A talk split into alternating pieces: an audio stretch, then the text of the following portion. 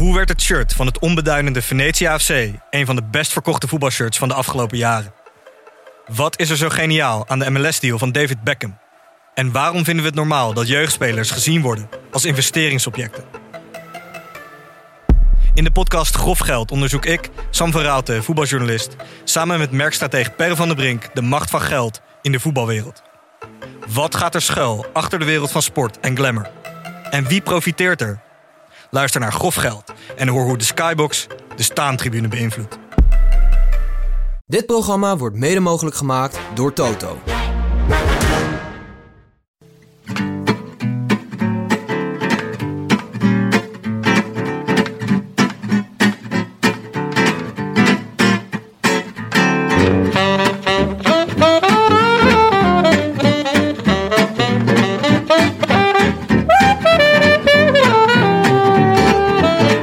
Is maandagavond 25 oktober 2021 en live vanuit de Dag en Nacht Studio's in Amsterdam West is dit de Rode Lantaarn.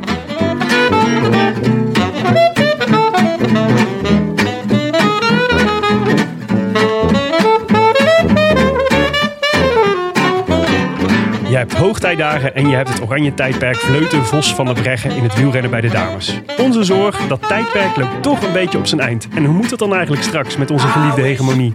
Wel nu, één vrouw is alvast een zekerheidje voor de toekomst. En ruilde afgelopen seizoen haar status van groot talent in voor die van heel erg goed en toch nog ook best jong.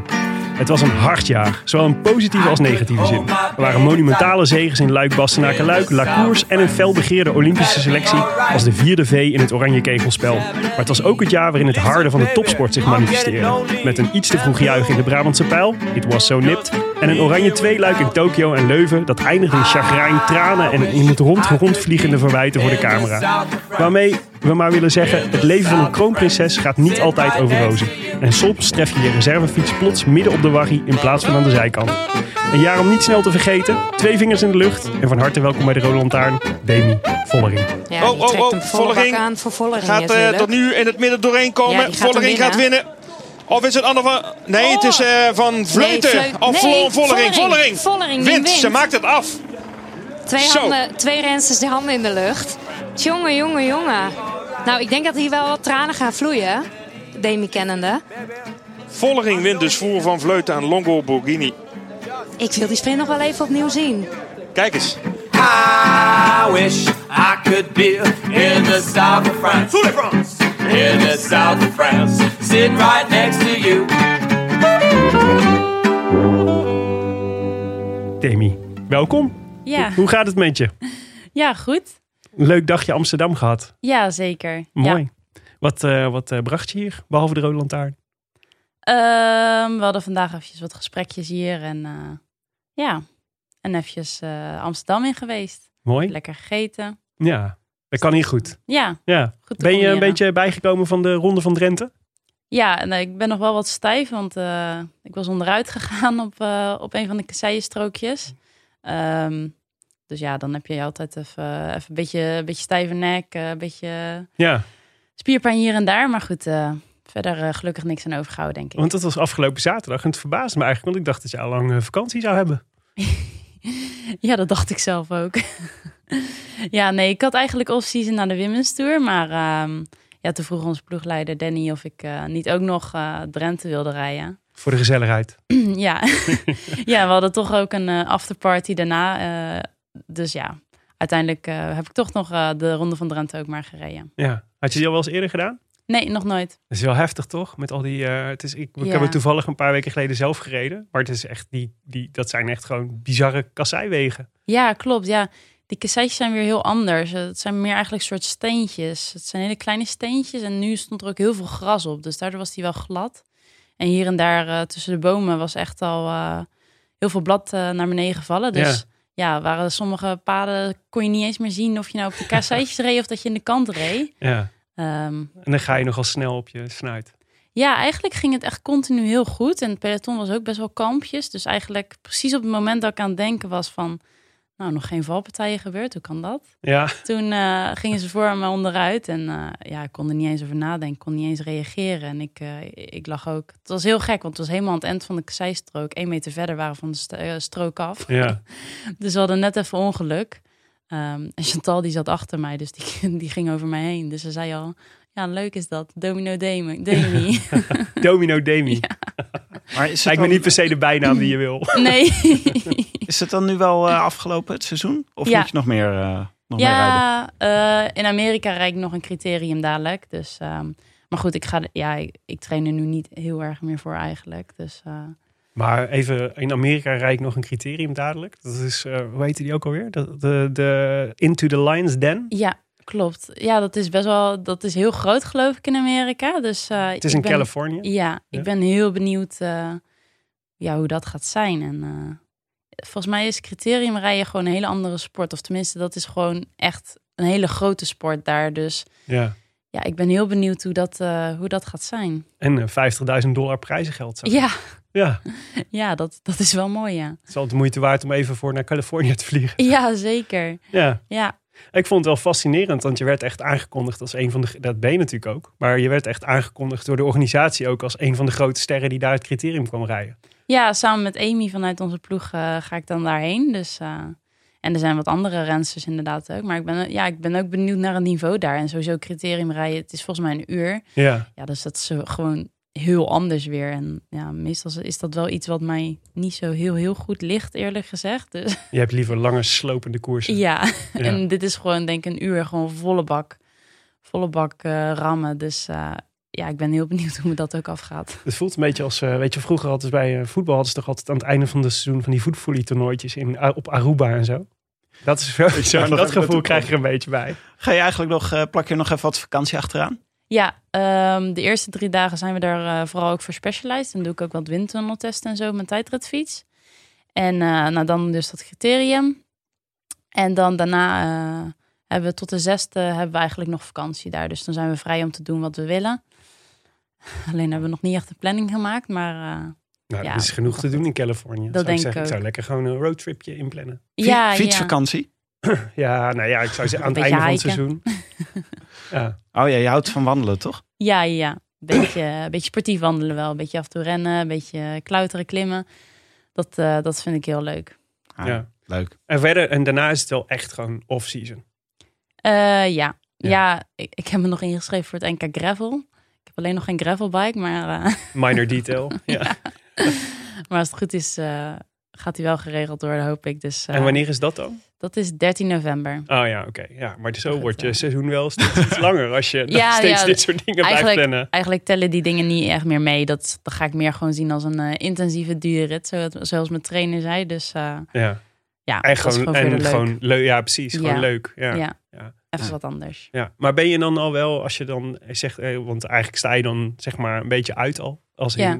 Maar eh, wa- wat betekent dat dan? Doe je, ben je dan ook weinig aan trainen? Of, eh, of gewoon vooral gewoon eh, afspreken met vrienden of zo? Hoe ziet dat er dan uit voor jou? Ja, nou, normaal ga ik dan naar Zwitserland en eh dan zullen we veel eh, de bergen ingaan. Dus eh, ja, als er dadelijk weer sneeuw ligt, dan eh, gaan we lekker veel tourskiën en zo. Mhm.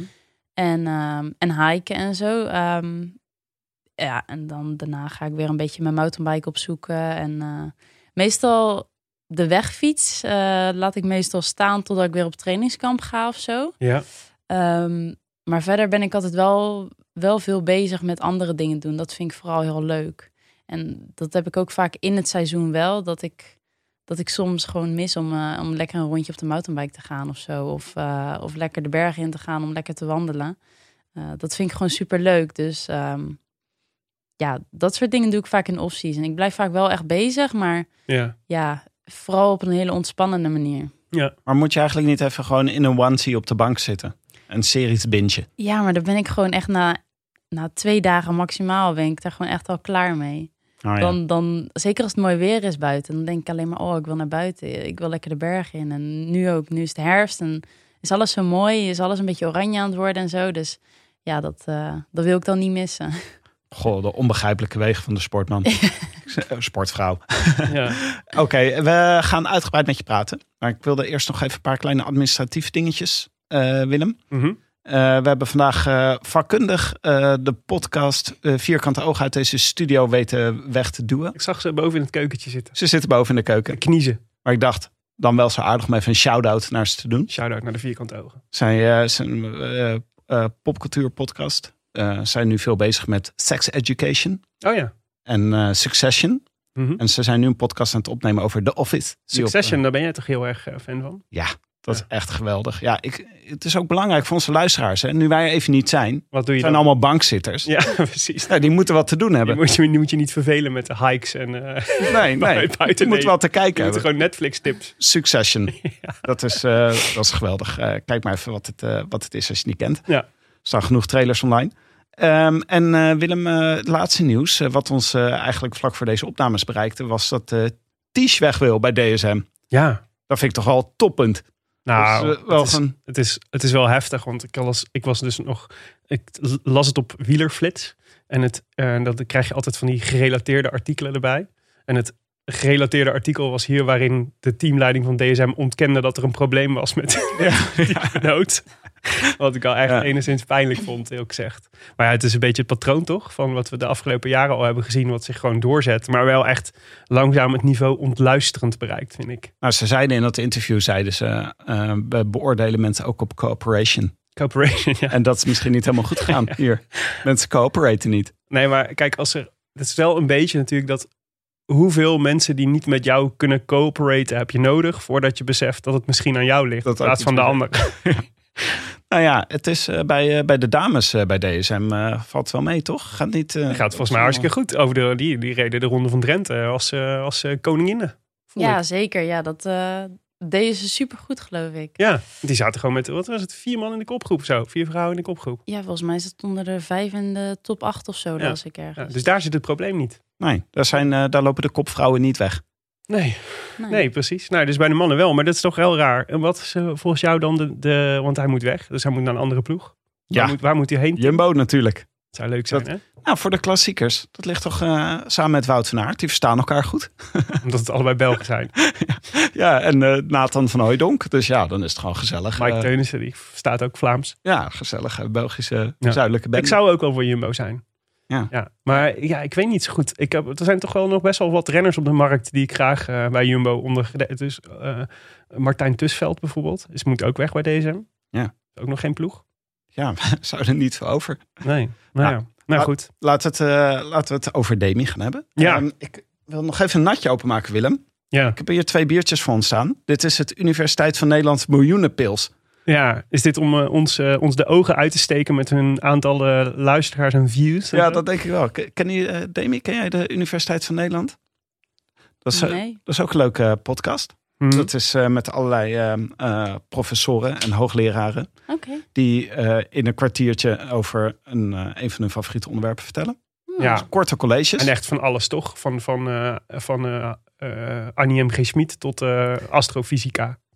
Precies. En dat loopt echt supergoed. En dit biertje hebben ze op de markt gebracht vanwege 30 miljoen views op YouTube. Ja. En 10 miljoen podcastbeluisteringen. dat, is echt, dat is echt veel. Ja. Jeetje. Nou ja, proost. Nou. We maken hem open. Ja, cheers. En proost op, eh, op het seizoen van Demi. Ja, Want dat was me het jaartje wel, zeg. jeetje. Ja, Ja. wat een... eh, nee, ik zei al, hard was het. Zeg maar positief en negatief, volgens mij. ja, vooral positief, denk ik. Ja, ja. Ja. Nou, hartstikke goed. Wat eh, laten we daar... Kijk, wij hebben altijd... ehm, heb jij ooit Voetbal International gelezen vroeger? Of nu nog steeds, als je op een vliegveld zit? Of, eh? Nee. Ik moet eerlijk zeggen dat ik eh, bijna anti-voetbal ben soms. Dus Echt? Oh. ja, dat Ja, ja. komt ook een beetje omdat... mijn Omdat je natuurlijk uit de buurt van Feyenoord bent. ja. Nee, mijn broertje had altijd, al- toen hij heel jong was, die- altijd moest hij voetbal kijken. En oh, dat vond ik verschrikkelijk. Ik vond het zo'n stomme sport altijd. Maar vond je wielrennen kijken wel leuk?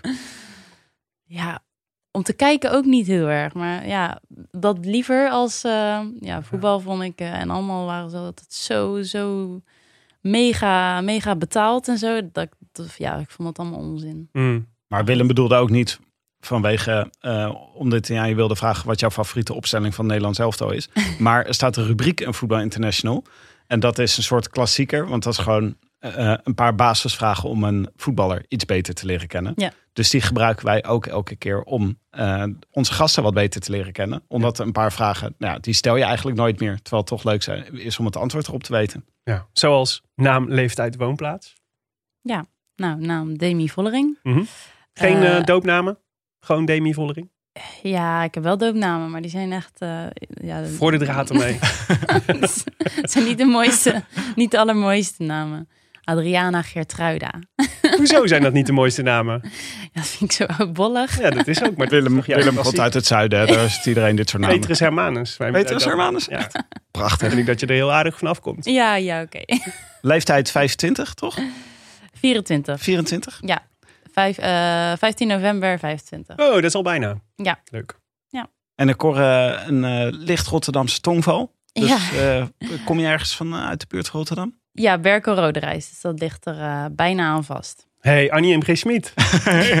Heel goed, Willem. Goh, ja, klopt. Arnie M. G. Schmid heeft heel lang gewoond. Jip en Janneke zijn ze geschreven, heb ik net gehoord. Ja. Dat is, toch, eh, dat is toch bijzonder? Heel bijzonder. Ja. Maar niet lang meer uh, Berk en Roderijs, want je gaat naar Zwitserland verhuizen.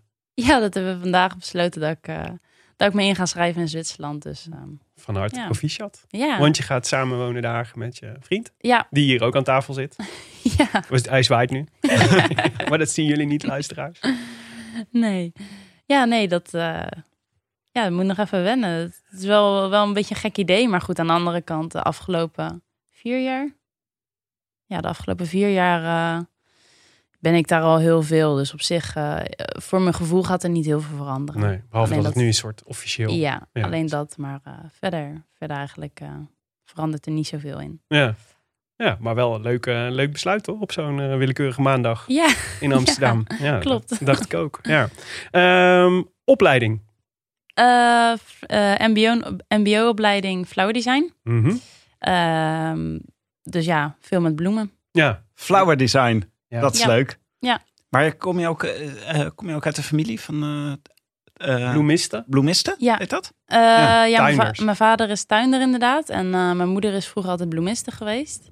Ehm, ja, dus eigenlijk eh, een soort van met de paplepel erin gegoten. Maar ook weer niet. Want mijn moeder heeft het nooit, ehm, ja, heb het nooit toegemoedigd of zo. Eh, die heeft ons altijd heel erg vrijgelaten. Alleen, ja, toen ging je op een gegeven moment op de, op de middelbare school ging je stages lopen. En eh, ja, ik heb van alles wat gedaan, want ik wist niet wat ik wilde worden. Ik had echt geen idee. Dus ik heb in een nagelhaarstudio, eh in een gymzaal eh, heb ik stage gelopen en bij een tuincentrum.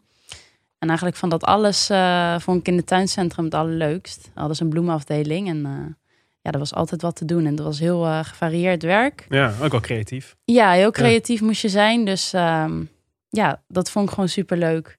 En eh, ja, toen ben ik uiteindelijk eh, de opleiding Flower Design gaan doen. Ja. Maar heb je dan ook als je, een, eh, als je wint en je krijgt een bosje bloemen, dat je gelijk denkt, dit lijkt echt nergens op.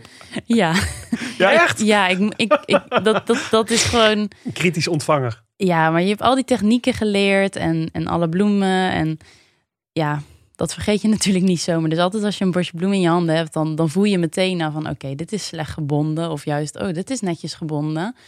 Ehm, Dat is het eerste wat je merkt, hoe het, eh, Ja. hoe het aan, bij elkaar gebonden is. Ja, Hoe waren de bloemen in uh, Luik, Bastenaken, Luik? Eh, daar zat een hortensia in, dat kan ik me nog herinneren. Mijn vader die kweekt hortensia's, dus daar was ik heel blij mee. Toen dacht je de cirkels rond. ja, ja, klopt. dus dat was heel leuk. En eh, ja. En, uh, en even dan een hele slechte? Wat het slechtste bosje wat je hebt gekregen? Dat jij gedacht, dit is echt Ehm, tankstation kwaliteit? Dat kan ik me even zo niet herinneren, geloof ik. La Cours lijkt me ook wel. Die doen het denk ik ook wel goed. Ja. Viel dat ook tegen? Of hadden we daar geen bloemen? Dat vind ik helemaal schaal. Ja, dat, dat hebben we namelijk ook wel eens, dat je geen bloemen hebt. En dan sta je ook met echt, voor, voor je gevoel, met lege handen op het podium. Ja, maar je krijgt toch de raarste dingen altijd bij wielrennen. Je Ja. moet altijd denken aan die race in Bretagne, waar je dan een geitje krijgt. Nee, een oh. biggetje. Een biggetje is dat. Oh, ja. Ja. Ja, is als je in Italië vaak wint, dan krijg je ook eh, drie soorten mega hammen die Ja, je amper precies. kan tillen. Dus lichaamsgewicht in ham. Ja. Ja. Een Parmezaanse kaas. Als je dan nog vegetarisch bent, dan is het helemaal eh Ja. moet daarmee. ja. Maar, de, maar, dus de, maar je- want je hebt ook eh, als bloemiste gewerkt, toch? Ja, Ja. ehm, twee jaar denk ik, of in ieder geval anderhalf. Ja. En, eh, ja, bij verschillende bloemenwinkels. En eh, eh, tussendoor ook nog bij mijn vader in de kas. Ja.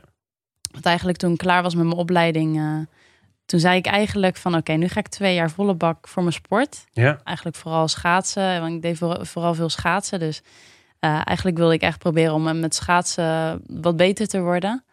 Ehm, maar ja, ik had natuurlijk tijdens mijn opleiding stages gelopen. En die bedrijven wilden me graag houden. Ehm, dus ja, toen was dat eigenlijk heel, eh, heel veranderd. Of heel, mm, ja, snel gekozen om eigenlijk daar te gaan blijven werken. Ja, het is gewoon zekerheid, toch? Ja, Ja. dus toen, eh, ja, toen werkte ik bij twee bloemenwinkels. ja. Was je goed in schaatsen?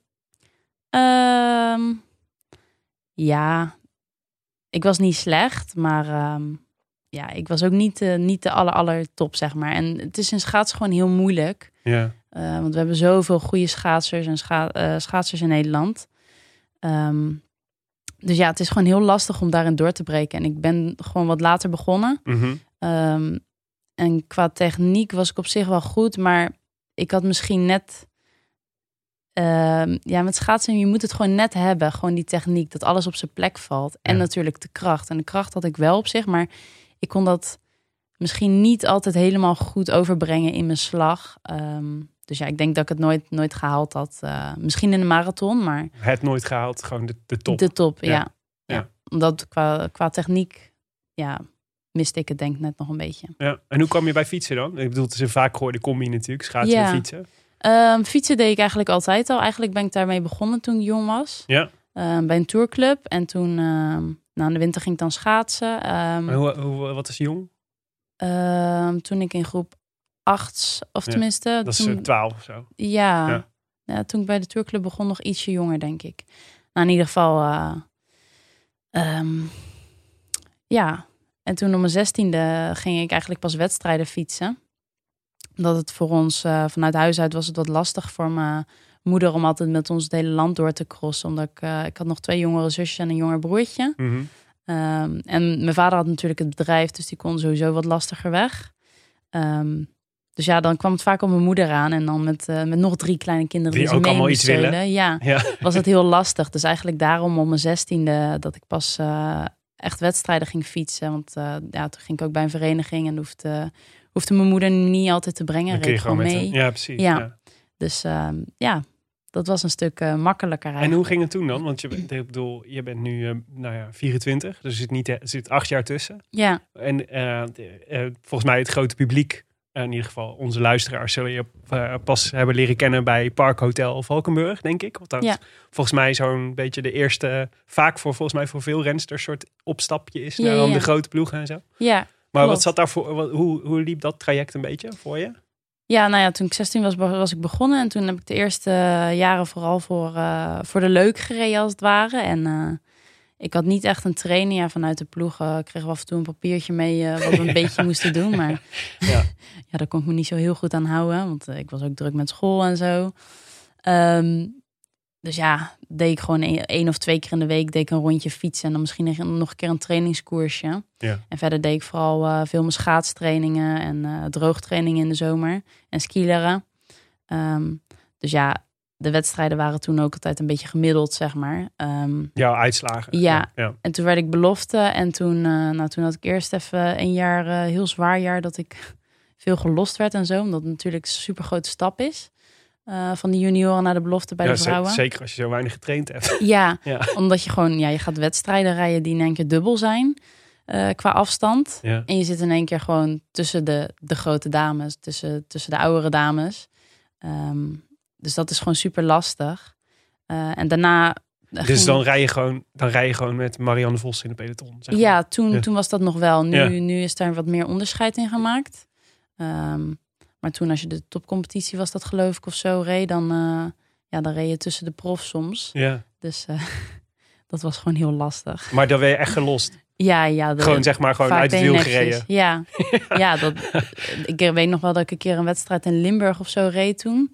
Dat ik echt eh, na, de, na de eerste 10 kilometer, eh, ja, was, de koers al klaar voor mij, Ja? geloof ik. Maar dat is ook best demotiverend, toch? Niet? Ja, toch heb ik dat nooit zo gevoeld. Ik, ik was toch altijd wel gemotiveerd van oké, op een dag kom ik er wel. Gewoon door blijven zetten. En eh, Ja. ja, uiteindelijk lukte het ook. Uiteindelijk, je, ziet, je zag wel zeg maar iedere wedstrijd die je weer reed, zag je wel een beetje verbetering iedere keer. Dus dat, ja. eh, Kon je 10 kilometer langer ja, aanhaken. precies. Ja. dus dat gaf wel moed. Ehm, maar goed, daarna eh, ben ik bij Swabo eh, Ladies gaan fietsen. En daar ben ik echt begonnen met een trainer ook. ja. Ehm, dus echt, eh, ging ik echt specifiek trainen en zo. En toen ging het eigenlijk ineens heel hard. Ehm, toen, want ik heb één jaar bij Swabo gereden en ik reed toen een aantal meerdaagses. En daar reed ik eigenlijk best wel goede resultaten gelijk. Ik reed bijvoorbeeld ook Turingen. Ja. En daar reed ook profs mee natuurlijk. En uh, nou, daar reed ik best wel mooie resultaten. Dus dat, dat was super leuk. En uh, aan het eind van het seizoen uh, reed ik nog de Ardèche. En daar reed ik ook mooie resultaten. Een aantal keer top 10 geloof ik. Dus toen kreeg ik allemaal contractaanbiedingen. waaronder... Lekker. Ja, nog niet echt grote ploegen of zo. Maar goed, in ieder geval... Ja, dat is natuurlijk super leuk. Ja. Als je er wat meer investeert, dat, dat het gelijk Ja, zo zeker. uitbetaalt als het ware. Ja, Dus toen uiteindelijk eh, ben ik zo bij Parktel beland. ja. Oké, wacht. Laten we het daar zo meteen weer oppikken. Mhm. Want we zitten nog steeds in de Ja. rubriek Goed persoonlijk van Voetbal International. Ja. Willem, eh, maak hem even af. En dan eh, kunnen we zo meteen, eh, mag je zo meteen vervolgvragen stellen. Is goed. Ja. Jeugdidol? Ehm, heb ik niet echt, denk ik. Geen schaatser? Nee, nou toen ik jong was, waarom, eh, was mijn nicht altijd eh, mijn grote voorbeeld. Want die fietste wel. eh, toen, toen ik zeg maar echt jong was. En eh, ja, dat vond ik altijd heel cool. Kennen we Dus, haar? eh, Prof? ja, Nancy van den Burg, reed voor Jumbo-Visma. Oh, Cool, ja, dat is maar dat is een goede wel- wegbereider. Ja, inderdaad. Als dat gewoon familie is. Dat Ja. is dan wel. Dan, dan, dan is het ook makkelijk om op de hoogte te blijven, zeg maar. Ja. Ja.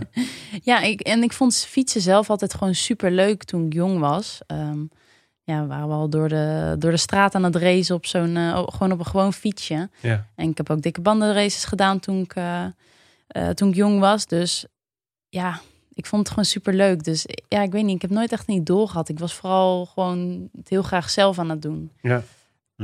Ja, nou kan. En eh, hoogtepunt? Ehm, op sportgebied?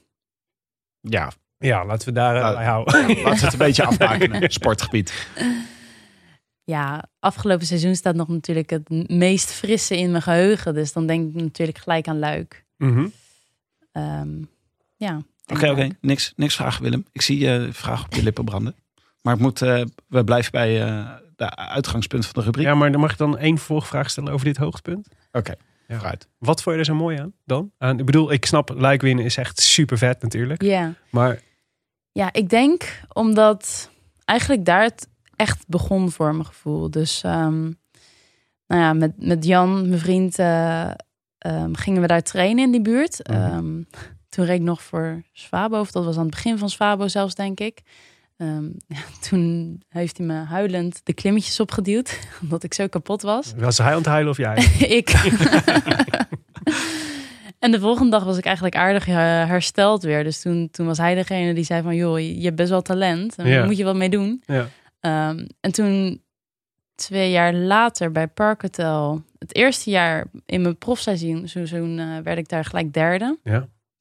Ehm, ja, dus daar, dat maakte het wel gelijk een, een hele bijzondere koers voor mij. En ook ehm, voor Jan al eh, was ik daar af en toe met vriendinnetjes aan het fietsen. Eh, dan pakten we de auto en dan eh, reden we naar Dardenne. En dan gingen we daar in een tent zitten. Ehm kwamen Ja. niet verder dan 50 kilometer omdat we de weg kwijt waren. Maar goed, hadden we wel de redoute gedaan. Ja. Dus ehm, ja, Ja, dus ja, het is ook het is precies, maar dat snap ik al, want het is dan ook gewoon een koers waar je veel historie hebt. Zeg ja, maar. klopt. Gewoon ja. mooie herinneringen daaraan. Ja. En omgeving. eh als we daar eh, over het parcours heen rijden, dan komen we langs de Airbnb waar Jan en ik gezeten hebben. En eh, restaurants waar ik met die meiden gezeten heb en met Jan. Dus ja, Ja. dat, dat, dat maakt het gewoon een mooie wedstrijd voor mij, denk ik. Ja. Ja, het is ook een schitterende koers. Het is, Ja, wij, wij, wij verbazen ons de laatste jaren een beetje over. En dan heb je dat voorjaar heb je gehad. En dan heb je heel veel spektakel achter de rug. En er wil Luik nog wel eens eindigen gewoon dat alles tot de laatste klim bewaard wordt. Dat is een beetje... Terwijl het, naar mijn gevoel was tien jaar geleden omgekeerd. Was, was dat echt altijd spectaculair, omdat er zoveel klimmen in zitten. Ja. Maar het is, ehm, vind, je het, vind, je het de mooiste, vind je het de mooiste koers? ja, ik denk dat lijkt me ook heel goed licht. En ehm, ja, het is gewoon wel echt een hele mooie wedstrijd. Sowieso hou ik er altijd van als het ehm, van punt A naar punt B is, zeg maar. In, in plaats van een rondje. Ja. Criterium. Ja. en ehm, in Luik is het ook gewoon altijd... De wedstrijd is meteen, meteen aan vanaf het begin, zeg maar. Er wordt altijd heel hard gekoerst. En dat, ehm, Dat ja, vind je leuk. Dat, ja, dat, daar hou ik van. Ja. Omdat ik dan zelf ook meteen aan moet staan. En Maar het is ook wel echt een eerlijke wedstrijd, vind ik ook. Ja, Zeg maar, het is vaak, wordt vaak echt op kracht. Degene die sterkste is, die wint ook vaak. ja, klopt. Omdat het gewoon een hele slopende wedstrijd is. En uiteindelijk ehm, is de finale natuurlijk wel gewoon vlak. Ja, Dus dat is eigenlijk gewoon, ja... Dus je kan solo wegkomen daar. Maar het kan natuurlijk ook op een sprint eindigen. En dat maakt Luik ook mooi, denk ik. Dat het in zoveel manieren kan gebeuren, denk ik. ja. En natuurlijk de manier waarop je won was natuurlijk ook wel bijzonder. Ja, zeker. Met Anna Ja. voorop. Ja, Ja, en heel, heel de dag, de, het hele team ehm, ja, was ontzettend gemotiveerd. En eh, ja, ik kon me daardoor ook super rustig houden. Want eh, het was gewoon mijn dag. ehm, dat werd dat was van ook van tevoren afgesproken. Ja, van tevoren was het afgesproken. En die hele dag liep het zoals gepland. eh, en hoe we het besproken hadden. En al die meiden pakten allemaal hun eigen, eigen taken allemaal perfect op. Zodat het uiteindelijk een perfecte wedstrijd werd voor mij. En eh, dat was gewoon heel fijn. Heel die wedstrijd heb ik gewoon met een glimlach kunnen rijden als het ware. Omdat Ja, ja, al die meiden deden zo goed hun werk, zeg maar, dat ik, eh, ja, ik hoefde me nergens zorgen om, om te maken. Als er iemand sprong, dan zag ik mijn, mijn team gelijk erachteraan vliegen. Dus dat was schitterend. is het niet ook... eh, sorry Tim.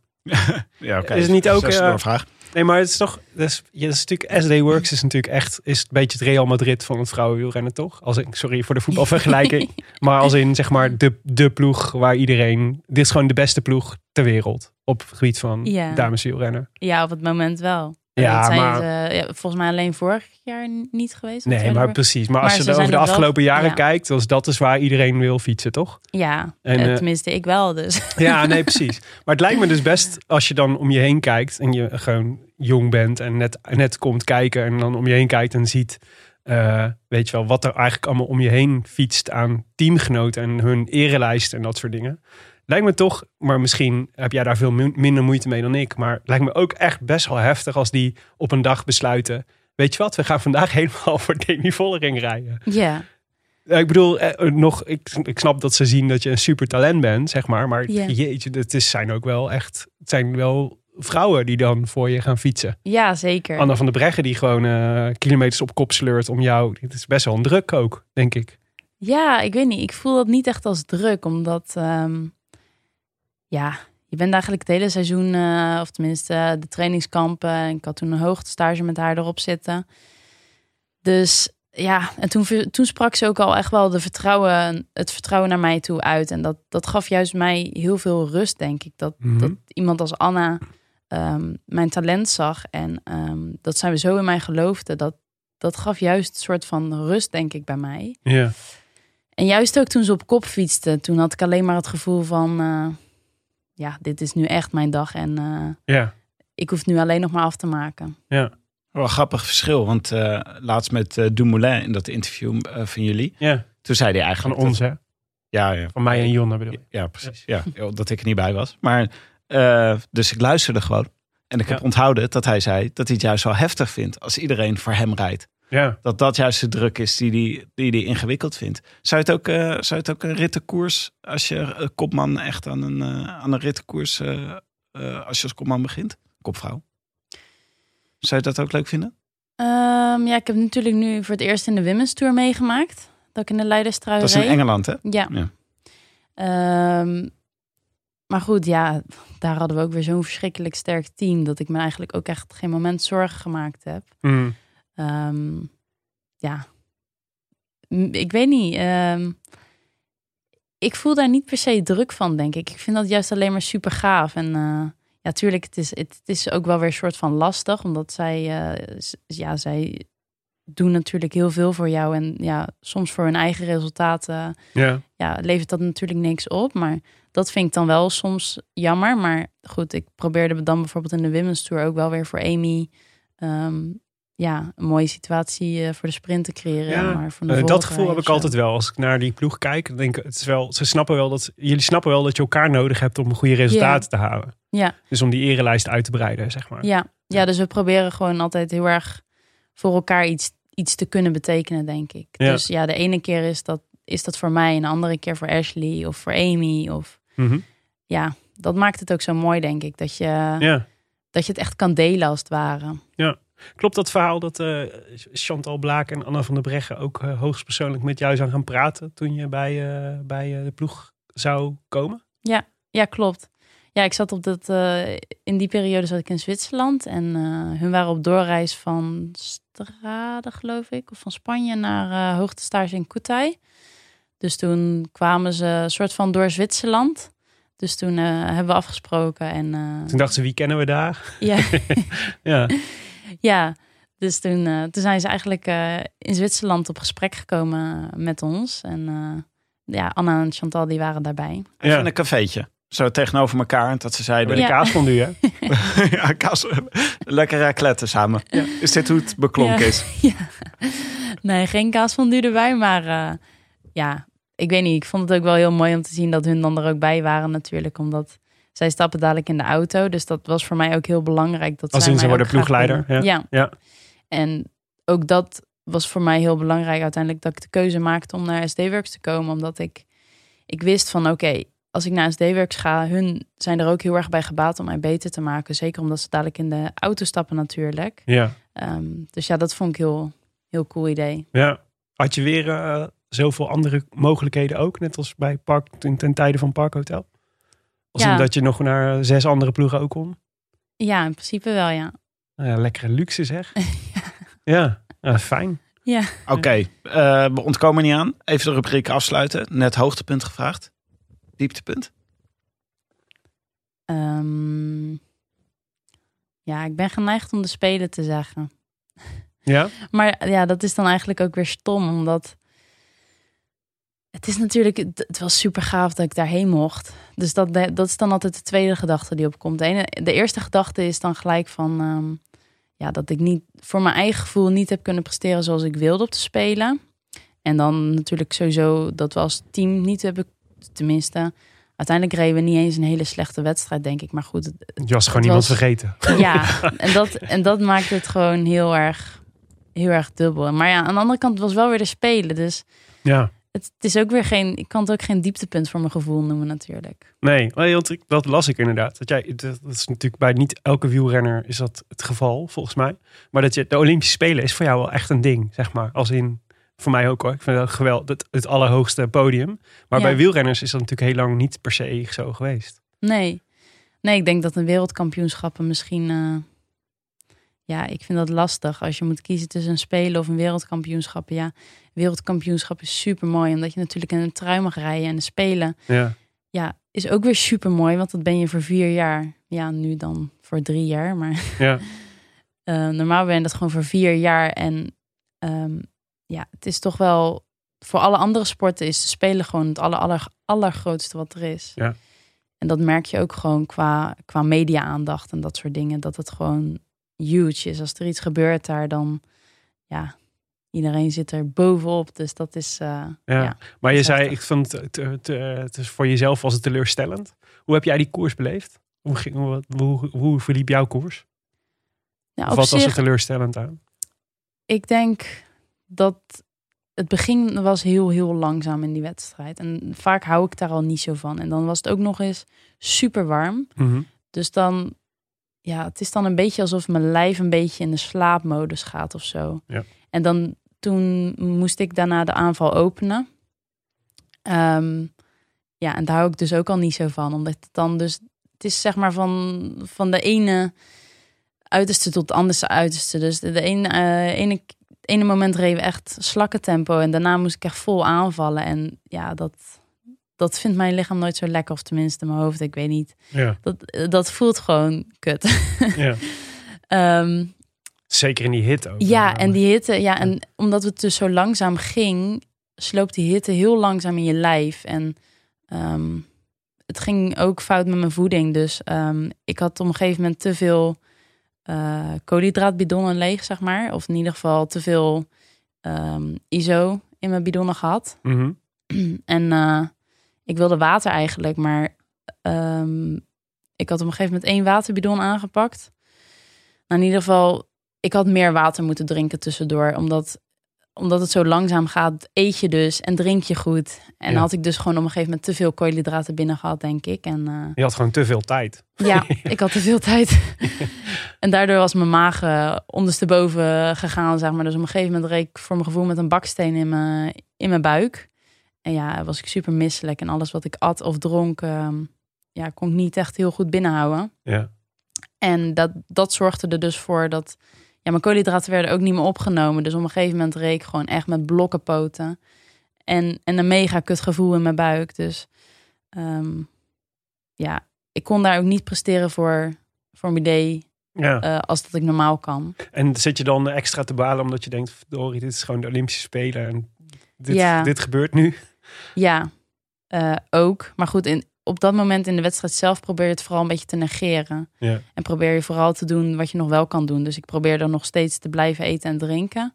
Ehm, maar goed, ik had geen waterbidon op een gegeven moment meer. Ehm, dus ja, drinken werd heel lastig, omdat ik dus dan nog steeds koolhydraten binnenkreeg. En ik had gewoon eigenlijk water nodig om, om te spoelen. Maar ik kon niet meer aan water komen. Dus dat was, eh, ja, dat was niet het meest ideale. En Nee. dan, eh, ja, zit, dan gaat het ook in je hoofd zitten. Hè? Van kut, ik moet water hebben. Want het gaat helemaal niet goed. Ja. Tenminste, het ging al niet meer goed. Dus ja, dat was balen. Maar heb je het onthouden als de Olympische Spelen als een wedstrijd waar gewoon alles fout in ging? Ja, voor mijn gevoel, eh, ja. Eh, Tenminste, eerst ging het niet helemaal fout om, voor mijn idee, omdat we het gat natuurlijk uiteindelijk dicht hadden. Ehm, en dus naar ons idee won Annemiek gewoon. Tenminste, dat wist ik op dat moment niet. Want Dat dacht gelost. jij, maar jij dacht dat... Ja, ik was gelost. Dus Ja. toen ik over de finish kwam, toen viel, ik- vroeg ik meteen, ja, wat is er aan de hand? Maar ik kreeg geen duidelijk antwoord. Dus ik snapte het al niet helemaal. Ja. Dus ja, ik bleef maar vragen. En, en, en. En toen zei op een gegeven moment iemand van... Ja, Annemiek, die kwam, die, die kwam als eerste over de finish. Maar, maar toch niet, of zo. Dus toen dacht ik al van... Hé, wat is dit? Ja. Ehm, dus ja, toen uiteindelijk toen, toen vertelde ze me van... Ja, er was er nog iemand voorbij, voor, ehm, die zat er nog voor. Dus toen vroeg ik, wie dan? Ja, een Oostenrijkse. Wie dan? En ja, toen zeiden ze, ja, Kiezenhover. Wie? Dat was voor jou ook totaal onbekende. Ja, ik had ook geen idee. Dus ehm, ja, dat. eh, ja, ik weet niet. Dus de wedstrijd uiteindelijk kwam wel goed voor ons idee. Maar toen uiteindelijk over de finish eenmaal. Ja, toch uiteindelijk ook weer niet. Nee. Ehm, Ja, het is nogal een belangrijk detail natuurlijk, dat iemand anders... ja, ja. En dan daarna ga je langs de media. En dat, dat was misschien nog wel het aller, allerergste. Dat, je, dat het besef kwam van shit. Ja. Ehm, heel Nederland, heel de wereld zag dit aankomen. En wij niet. Mhm.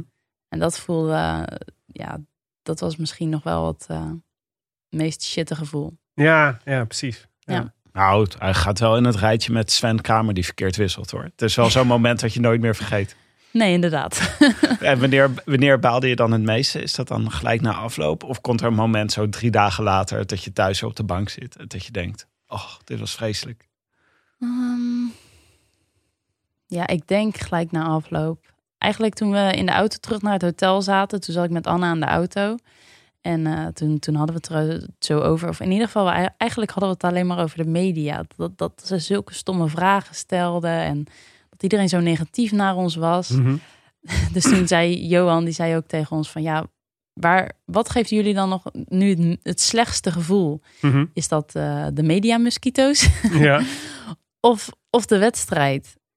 Ja, toen keken we elkaar aan. Het zeiden we eigenlijk van ja, eigenlijk de media. Mhm. Dat was best wel, ja, dat was ook wel, eh, wel een dubbel besef, zeg maar. Dat je eigenlijk, ehm, ja, dat, dat, dat was gewoon heel pijnlijk voor ons, denk ik. Omdat heel de wereld zag het natuurlijk aankomen. Nou, dat is het. niet. Precies. Het was gewoon een, een verschil in de beschikbare informatie. Ja. Want wij zaten natuurlijk televisie te kijken en wij zagen natuurlijk, ja, daar rijdt gewoon iemand voor en we krijgen dat gat niet dicht. Ja. Of, en, en pas achteraf, zeg maar, bleek van ja, jullie wisten helemaal niet dat, Ja. dat, dat er nog zo'n dat er nog iemand voor zat. Ja, klopt. dan als je met dat werd toen ook gezegd, weet je, als je het met die bril bekijkt, is het natuurlijk is elke beslissing die je eigenlijk hebt genomen is een hele logische. Ja. En is, is uiteindelijk was het was gewoon van Vleuten won dan Ja, in, dat, ja. in dat perspectief. Maar ja, als je het gezien hebt zoals wij het zagen, dan denk je gewoon, wat zijn ze nou aan het doen? Ja. Waar- Waarom halen ze die kiezenhoven niet terug? Ja, klopt. Dus Ja. ja, dat, dat is gewoon. Ja, dat is heel eh, moeilijk. Dat kan me heel goed voorstellen. Ja.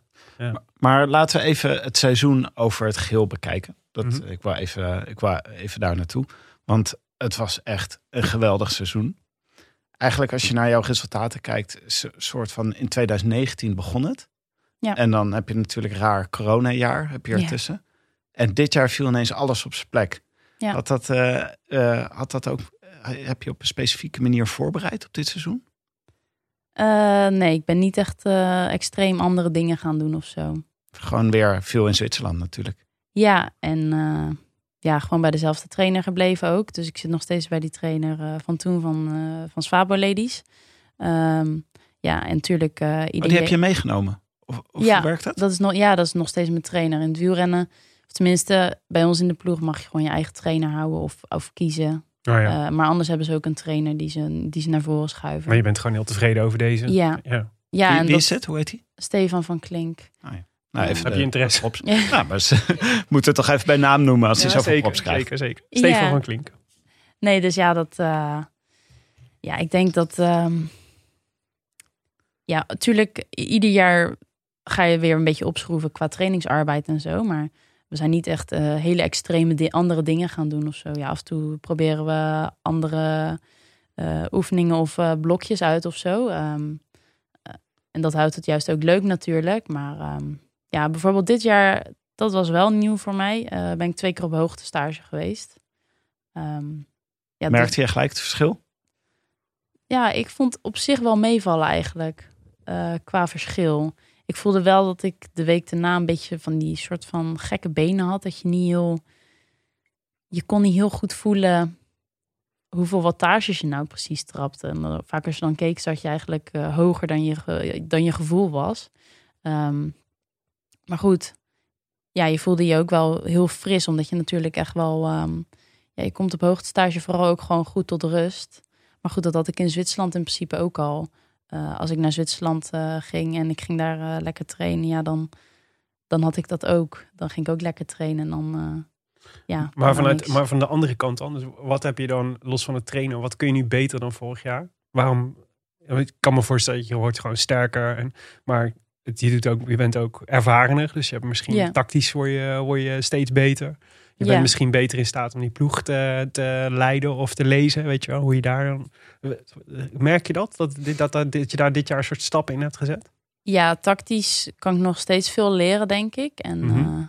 eh, eh, dat, dat heb ik de afgelopen drie jaar, leer ik daar ook gewoon, of groei ik daar enorm in. Ja. Ehm, maar goed, dat, dat, er is ook nog steeds valt daar veel te leren. En eh, ja, En hoe, doe je, hoe leer je dat dan? Is dat dan gewoon door heel veel te doen? Of door heel veel te kijken om je heen? Of te luisteren naar mensen die... Naar zo'n Van de Breggen of eh, Chantal Blaak of zo. Ik- ja Van de Breggen altijd wel hoog zitten tactisch. Ja, vooral, vooral veel doen inderdaad. Ehm, maar goed, ik leer inderdaad ook heel veel van Chantal en van Anna. Maar ook van onze ploegleider natuurlijk. Ja. Ehm, door de jaren heen heb ik nu wat verschillende ploegleiders gehad. En dat is ook wel heel erg leuk om te zien. Om, om de verschillen van hun te zien. En ehm, ja, iedere ploegleider is daar ook weer heel anders in, zeg maar. Dus eh, dat is vooral ook heel leuk om daarmee te sparren of ehm, ja, mee te zitten. Net als na, eh, na de Amstel Gold Race ben ik eh, met Danny gaan zitten. En heb ik de sprintjes van de Brabantse Pijl en van Amstel erbij gepakt. Ja. Ehm, met oog op luik. Ehm, en dat was voor mij... spel was natuurlijk een beetje pijnlijk. Ja. Omdat je toen dacht dat je gewonnen had. Ja, maar goed. ehm, ja, dat, dat is voor mij, voor mij ook vooral heel fijn. Dat je gewoon eventjes samen gaat zitten. En dat je even gaat kijken. Oké, van wat, wat, wat deed ik daar misschien fout? Of wat deed ik daar juist goed? Eh, Wat deed, wat je fout wat deed je fout in de Brabant spel? Ehm, nou, eigenlijk, mijn eerste fout die ik in die wedstrijd ma- maakte, was al dat ik wachtte tot de sprint. Mhm.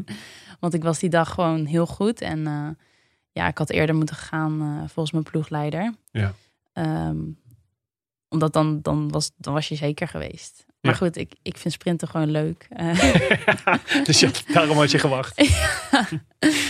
ja, en ik had ik, die dag eh, deed mijn communicatie niet helemaal goed. Dus ik, ik kon mijn ploegleider heel slecht verstaan. Ehm, dus dat was een beetje miscommunicatie. En eh, voor mijn gevoel was wachten op de sprint ook veiliger, omdat ik het wel kon in de sprint, dacht ik. Maar goed, dat, dat, Ja, dat was ook bijna anders. het geval. ja. En volgens de finishfoto had je eigenlijk gewoon gewonnen, volgens mij. Ja, en dat was ook echt mijn gevoel. En dat zeg mijn gevoel nog steeds, dat ik daar win, won. Dus Ja. ja, dat was wel heel dubbel. Maar goed, eh, Ik vond het heel raar, maar ja, het was, ik heb je dat teruggezien, die, ook die camerabeelden en zo? Ja, ik heb van alle kanten de foto's ongeveer gezien. Ja, maar dat is toch gek? Want het is toch, het was toch of, of Willem is boos. Hij zit nu ook met zijn armen over nou, elkaar. nee, maar je had, je had meer van dat soort momenten gehad dit jaar. Ook met Pitcock en, eh, en eh, Van Aert. Die hadden ook zo'n Ja. die hadden ook zo'n moment. Waar het echt overduidelijk was. Eigenlijk vond ik dat Pitcock op basis van de finishfoto had gewonnen. Dat was volgens mij hier bij jou ook. Het was ook niet eens... Ik vond niet eens, het was niet eens zeg maar dat het gelijk was of zo. Ik vond het gewoon, je, je was gewoon eerder. Dus Ja. de enige manier waarop dat kan is als de, als de, eh, de camera net verkeerd staat. Ja, Maar ja, dan moet je toch ergens anders bewijs van hebben dat die, dat die, dat- je moet toch ergens een camera standpunt hebben, zou je zeggen, waarin zij gewonnen had en niet jij. Vond dat heel ja. gek. ja, eigenlijk, dat was bij, bij, bij ehm, Wout en bij Pitcock was hetzelfde. Dat eigenlijk alle foto's, bij mij ook, eigenlijk alle foto's leken het alsof ik won. Ja, Alleen de officiële juryfoto was dat niet. ja, En daar hebben ze van die lijntjes op getrokken. Maar ja, ehm, je ziet niet op de foto de lijn die, je, die jij ziet, zeg maar. nee, ja. Dus eh, ja, goed, dat, dat zou als het goed is natuurlijk allemaal goed moeten liggen en Ja. zo. Maar Dat is Ja. dus kennelijk niet altijd zo. ja, ik, ik weet het niet. En eh, bij mij op de foto zie je ook, eh, of tenminste mijn wiel heb een hele rare vorm op die foto. Die is een soort van ovaal of juist die van Ruud Winder. Mhm. Ik weet niet precies, maar goed. Uiteindelijk is het ook een beetje een jurysport natuurlijk. Uiteindelijk zeggen ze gewoon als het zo close is. Uiteindelijk moet iemand de beslissing maken. Ja, Ja, Dus ja. Mensen die wij niet zien. Het zijn gewoon mensen in een hokje ergens. Dus dat is Ja. ook go- goede mensen om boos op te zijn. ja maar kijk, ik vind wel, je moet, het dus, je moet het dus wel kunnen, los van de jurysport. Ja, dat is, dat is natuurlijk waar, maar het is op zich is het natuurlijk, er is iemand eerste, of je bent echt op, op ja, je kunt ook gewoon zeggen, het is gewoon ex equo eerste, zeg maar. Ja, Maar als je zegt dan Winder wint, dan wil je toch ook gewoon in ieder geval bewijs zien dat, dat, dat er ergens een, een, eh, een beeld is waarop zij wel wint, zeg maar. Volgens, of, en dat, dat is die officiële foto, zeg maar. en die heb jij wel gezien. Ja, ja, dat was de enigste die ik te zien kreeg ook. Ja, ja. Ehm, En daarvan zei jij, daarvan, daar was zij ja, eerst. Daardoor, op die foto zie je haar wiel net iets eerder dat gestrokken streepje trekken, eh, halen, zeg maar. Dus Ja. Ja, maar we hadden het over hoe goed dit Oh, ja. seizoen was. Ja, ja, ja, ja. En maar wat, wat, wat deed je dan zoveel beter? Wat ging er zoveel beter dit seizoen ten opzichte van de, van de vorige twee seizoenen? Ehm, ja, misschien dat ik nu, nu een ploeg om me heen had die eh, tot diep in de finale mij ook echt, echt daarin kon steunen. Ehm, Het is echt de kracht van de ploeg die je nu... eh, Ja, ook wel. En ja, ik ben natuurlijk ook gewoon weer sterker geworden en ook tactisch beter. Maar ehm, ja, gewoon, ja, ik had dit jaar ook gewoon echt een supersterke ploeg om me heen. En, en bij Parketal had ik ook een hele fijne ploeg om me heen. En die meiden gingen ook altijd echt voor me door het vuur. Dus ehm, dat maakt het ook super mooi. Alleen, ja, in wildtourwedstrijden was het gewoon net even een beetje, beetje wat lastiger natuurlijk voor ons eh, toen met Parketal. Maar eh, ja, nu heb ik gewoon een wereldploeg om me heen staan. Dat, is, eh, dat, dat maakt het ja, ook wel dat je, dat je kan winnen, denk ik. En waar valt dan nog veel winst te behalen? Heb je, heb je iets in je hoofd waar je echt nog in kan verbeteren? Ehm, ja, dan denk ik gelijk aan tijdritten. Tijdritten kan ik nog verbeteren. Ja, ik veel, dacht dat ook tot ik je in, Brit in eh, Great Britain eh, bezig zag. Ja, Ze won een tijdrit met, eh, wat was het, anderhalf minuut voorsprong of zo. ja, een minuut en een beetje geloof ik. Ik weet niet Nee, dat precies. was niet echt normaal. maar- Ja. Ook niet leuk voor de anderen. Maar je Nee. wil graag drie minuten volgend jaar hebben. Ja, dat is het mooiste, ja. nee, eh, vooral qua mijn houding. En eh, ja, dat was een hele technische tijdrit. Dus dat was het ook wel. En wel best wel wat klimmetjes en zo. Dus ehm, dat lag me goed. Maar Een beetje Ardens. ja, maar als het zeg maar een, een wat vlakkere tijdrit zou zijn en wat meer rechtdoor, dan, ehm, ja, dan is het wel wat lastiger. Dan verlies je van, nog gewoon van 11 ja, zeg maar. ja, ja, zeker. Dus ja. Ja. ja, daar moet ik gewoon nog heel veel in verbeteren, denk ik. Maar dat gaat misschien ook wel ten koste van eh, bijvoorbeeld klimmen. Nou, op zich niet, want klimmen zijn, of tenminste lange klimmen, dat zijn natuurlijk ook lange inspanningen. Dus wat dat betreft is het wel weer een beetje dezelfde trainingsarbeid Ja. die je doet. 20 minuten blok of zo. En wat, wat zijn nou eigenlijk de, de koersen die jou het beste liggen? Dat is dus een, een koers als Luik, Bastenaken, Luik? Of zijn het, zijn het ook nog andere koersen? Dat vind ik de leukste wedstrijden, maar ehm, ik denk dat ik afgelopen jaar ook wel heb laten zien dat ik heel goed ehm, hele lange klimmen aan kan. Alleen dat vind ik vaak, Vaak zijn dat van die wandeletappes aan het begin. Ja, dan val je in slaap. En dan val ik in Ga slaap. je, te, ga je te veel eten? En dan is, en dan is het ineens boom, de laatste klim. Ehm, maar goed, dat, dat kan ik ook best goed blijkbaar. Dus eh, Oké, Ja. we het andersom. Wat kun je niet goed? Als in, of als in wat, wat denk je dat je nooit gaat leren? eh, echt hele vlakke etappes en dan de massasprint. Ah ja, Oh ja, ja. Nou ja, dat...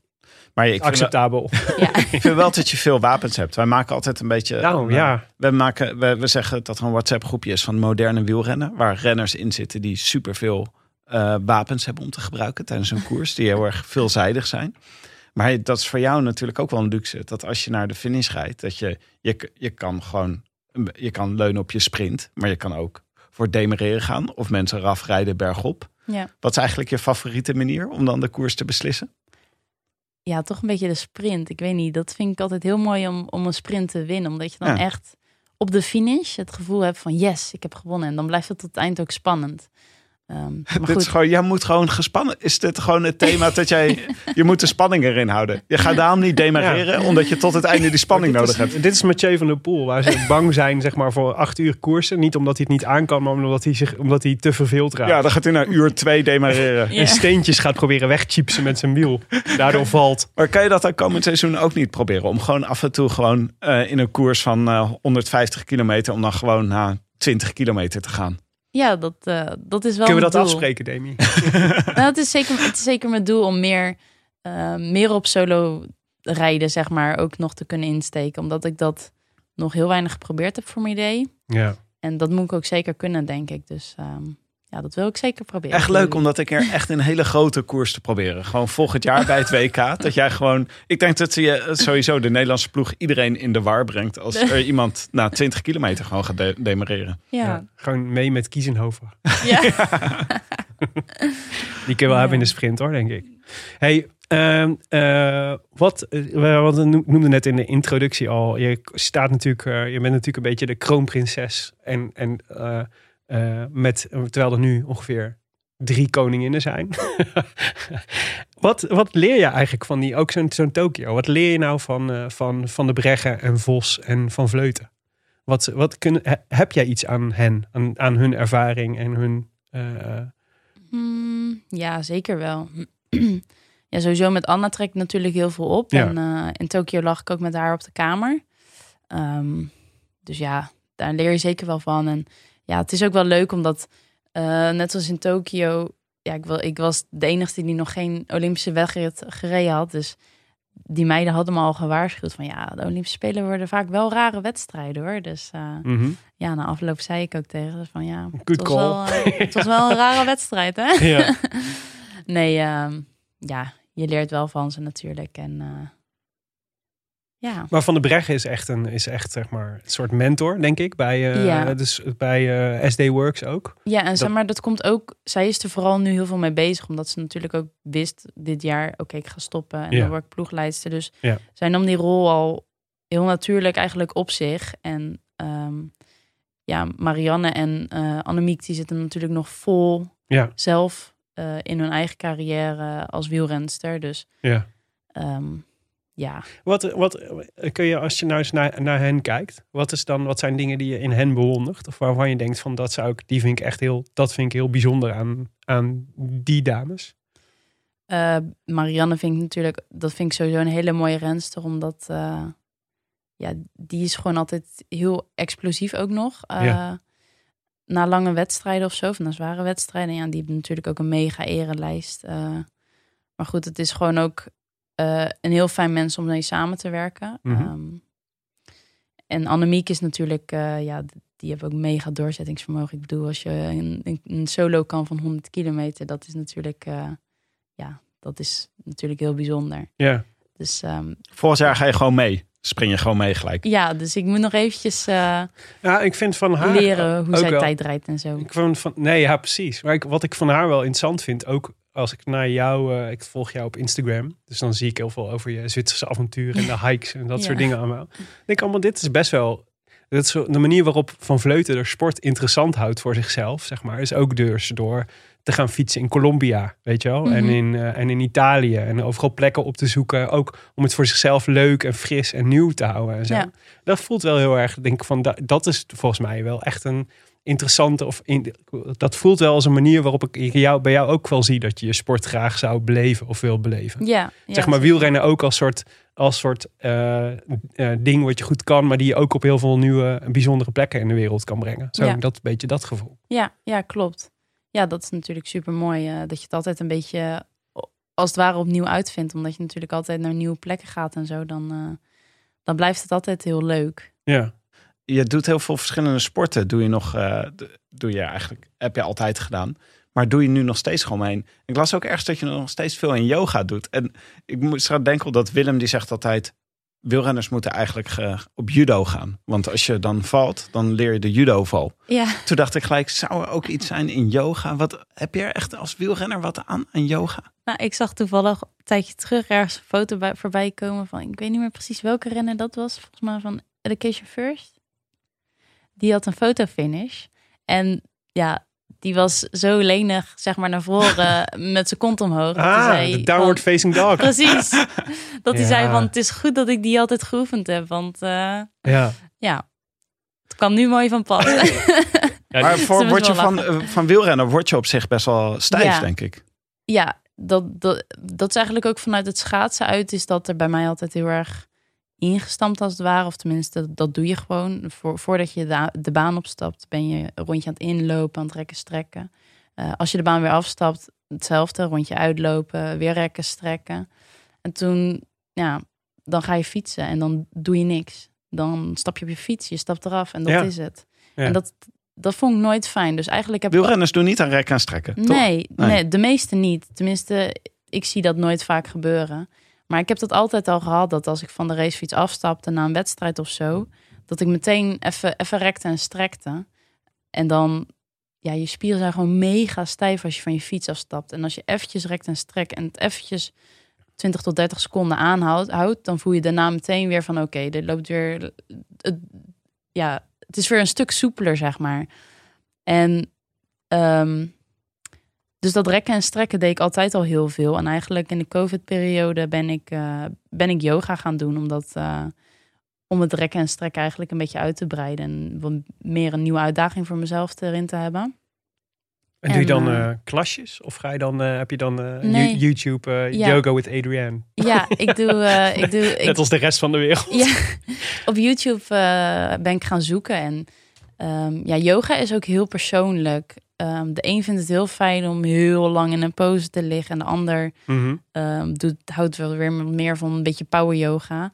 Ehm, nou, en ik hou dus wel meer van dat beetje gewoon echt rekken, strekken yoga als het ware. Dus eh, toen vond ik op een gegeven moment eh, yoga eh wit Cassandra. Oh ja. Hè, Willem, jij, knikt Ja, ik, ken deze wereld, ik ken deze wereld goed. Doe jij dat ook? Nee, maar ik, heb- ik ken, nee, ik heb wel eens gekeken. Maar ik ken veel mensen die yoga via YouTube En dit is een bekendheid. Maar het is echt een enorme wereld namelijk die eh, met, met echt miljoenen en miljoenen views. Je had het net over de miljoenen views van de Universiteit van Nederland. Maar de gemiddelde Cassandra- Cassandra? yoga-lerares. Cassandra, ja. Ah. Maar goed, die heeft echt zoveel verschillende filmpjes op haar, eh, op haar account. Echt ehm, ja, van een uur tot, tot tien minuten. En eigenlijk ben ik toen begonnen met eh 10 minuten morning yoga. Oh ja. Ehm, ja, dat vond ik zo relaxed. En de ene was wat minder relaxed dan de andere. Maar ja, uiteindelijk eh, maakte ik daar eh, mijn eigen combinaties van, zeg maar. Dus eh, dat doe ik nu nog steeds. Als ik 's ochtends opsta, is het eerste wat ik doe eventjes eh, een paar yoga oefeningetjes. Nou, ja, fascinerend, want het staat dus gewoon allemaal in teken van sport. Doe je ook nog schaatsen erbij in de winter? Als het, eh, Dat zou ik wel kan. willen. Alleen eh, in Zwitserland hebben ze niet echt een ijsbaan, helaas. Ehm, dus als ik in Zwitserland zit, eh, dan, eh, dan niet. Maar eh, ik ben van plan om morgen mijn schaatsen uit het vet te halen. Echt? Ja? Ja. Even een paar rondjes. Ja. vakantie, eh, En- vakantie zit er ook niet in voor jouw lichaam. het, is, het is al lang geleden, want afgelopen jaar helemaal niet op de schaats gestaan. Omdat met COVID was dat natuurlijk lastig op de baan. Ehm, maar goed, ik ga het nu weer eventjes proberen morgenavond. Maar we moeten natuurlijk dit, dit geweldige seizoen ook even afsluiten met het WK, eh, wat net achter de rug is. En ik kan me voorstellen dat voor jou, als je nu dus op terugkijkt op afgelopen jaar, dat wel een beetje soort raar geëindigd is. Dat moet een raar gevoel geven. Eh, ja. ja, dat was gewoon. Ja, ik weet niet. WK was. Het was een schitterende wedstrijd. Echt, het was echt een super mooie wedstrijd. Sowieso een super gaaf parcours. En eh, zoveel publiek langs de kant. Dus dat, dat was echt super mooi. Waaronder wij, hè? Wij stonden ook te jubelen. Ja. Baby! Ah. Nee, het was echt, het was, eh, het was daar, het was gewoon heel erg mooi. eh, Ja. Mooi WK-parcours. Ja, en eh, ja, ik had gewoon super goede benen. Dus dat zal ook altijd. eh, ja, als je dan terugdenkt aan een wedstrijd en je hebt goede benen gehad in die wedstrijd, dat, dat is ook altijd lekker. Gevoel. Op het moment dat het ertoe doet. Ja, Ja. en. ehm, eh, maar goed, het was gewoon heel erg jammer dat ik zoveel pech had in de wedstrijd. En dat, ehm, ja, dat verpestte mijn wedstrijd eigenlijk een beetje. Ik moest zoveel inspanning leveren om terug te komen. En eigenlijk heb ik dat toen nooit zo gevoeld. Maar dat, dat voelde ik wel heel erg daarna. Toen ik uiteindelijk weer in het peloton zat. Toen dacht ik van... ehm, toen, toen begon ik eigenlijk ook gelijk... Direct daarna begon ik weer volle bak te koersen. Ik eh ehm, reed vol de, de Smijsberg op. En toen merkte ik daarna van... Oké, ehm, dit was het beste. Maar je, had twee, je moest twee keer moest je terugkomen, toch? Eh, eigenlijk drie keer. En drie keer door materiaalpech. Ja, Ja, eigenlijk... ketting eraf, toch steeds? Ja, al eerder in de wedstrijd eh, was er iemand in een afdaling vol in mijn achterwiel gereden. Of in mijn derrière eigenlijk. Italiaan Wat? zeker, hè? Ja, vast een Italiaan. Nee, nee, geen Italiaan eigenlijk. maar toen dacht ik al, toen dat gebeurde, dacht ik al van... Oké, dit was zo hard. Er, dit kan bijna niet goed gaan. Ik moet bijna wel ehm mijn derrière of zo. Moet, er moet bijna iets scheef staan. Dus ik schakelde een beetje. En eigenlijk liep alles nog goed. Dus ik dacht, oké, niks aan de hand. Totdat ik de Smijsberg opging en naar mijn allerlichtste verzet ging. Toen liep hij er dus af Oh ja. aan de binnenkant tegen mijn wiel aan. Ehm, dus ja, toen moest ik van mijn fiets af, heb ik hem weer opgelegd. Toen Ook moest echt ik een rolplek om dan Ja. weer op te stappen. Ja. Ja. Toen moest ik dus weer de, de Dat is fiets een stukje en gerend, toch? Nee, op de Smijsberg nog niet. Ah. Daar, eh, daar kwam ik gelukkig weer weg. Ehm, en toen kwam ik dus terug, vlak voor de Moskestraat. Eh, ik probeerde nog zo ver mogelijk van voren te komen. Maar goed, ik zat daar dus al niet helemaal van voren. Eh, wat ik, waar ik alweer van, van baalde natuurlijk. Want je wilt op de Moskestraat eh als eerste oprijden natuurlijk. Ja, en dat is voor jou denk ik ook belangrijk. Voor dit Ja. parcours was dat een belangrijke plek. Ja, want ik had graag wat op de Moskestraat eh willen proberen daar. Ehm, dat is gewoon een klimmetje. Wel, dat vind ik gaaf en een mooi klimmetje. En ligt me wel. Ehm, maar goed, ik was er al bang voor. Omdat het de Smijsberg natuurlijk al gebeurd was. Dacht ik, oké, ik probeer niet naar mijn aller, allerlichtste te gaan. Maar goed, toen was ik daar in de buurt. en Toen vloog hij dus weer eraf. Maar even voor mijn begrip, dat komt dus omdat gewoon het kleinste verzet kapot is. Omdat die tandwieltjes verbogen Me- zijn. uiteindelijk stond mijn petje stond scheef. Waardoor die dus, ja, in plaats van dat hij hem op mijn laatste tandwieltje legde, zeg maar, legde die hem tegen mijn wiel aan. Ja, er voorbij duwde. Ja. ja. Oh ja. Ehm, dus ja, toen moest ik van de fiets af. Toen legde ik hem er weer op. Toen dacht ik, oké, van dan ga ik zeg maar op mijn ene laatste lichtje, eh ene laatste tandje naar boven fietsen. Maar ja, die klim is zo stijl, dus dat haalde ik niet. Dus toen moest ik weer van mijn fiets af. Toen ben ik gewoon maar gaan rennen naar eh, boven, want ik dacht van ja, de auto zit hier niet achter. En eer dat hij wel achter me zit, uiteindelijk waren de auto's daar ook afgeleid. Dus Een Froome-pje. nooit- Ja, Mag ga ik niet, hè? Hm? Mag toch niet, eigenlijk? Rennen? Nee, Is dit, dat hebben, zo? dit hebben we ooit opgezocht natuurlijk omdat Chris Froome een stukje Ja. rende. En wij Ah. graag wilden dat hij daarom gedisqualificeerd zou worden. Oh, Ja, maar volgens mij is het officieel UCI-reglement. Dat je niet mag, eh, dat je, je moet de afstand fietsend af, afleggen. Dus niet lopend.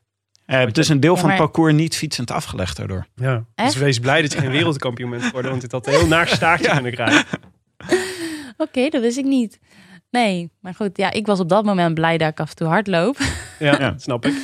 Maar goed, dus toen kwam ik boven en toen stond de mechanieker daar met bidonnen. Want die was dus bidonnen aan het aangeven die je waarschijnlijk kan verliezen op de Moskestraat. Dus die riep gelijk naar mij van, wat is er aan de hand? Dus ik zei, ik heb een nieuwe fiets nodig. Dus die rende meteen naar de auto, die stond te wachten bij de afleiding daar.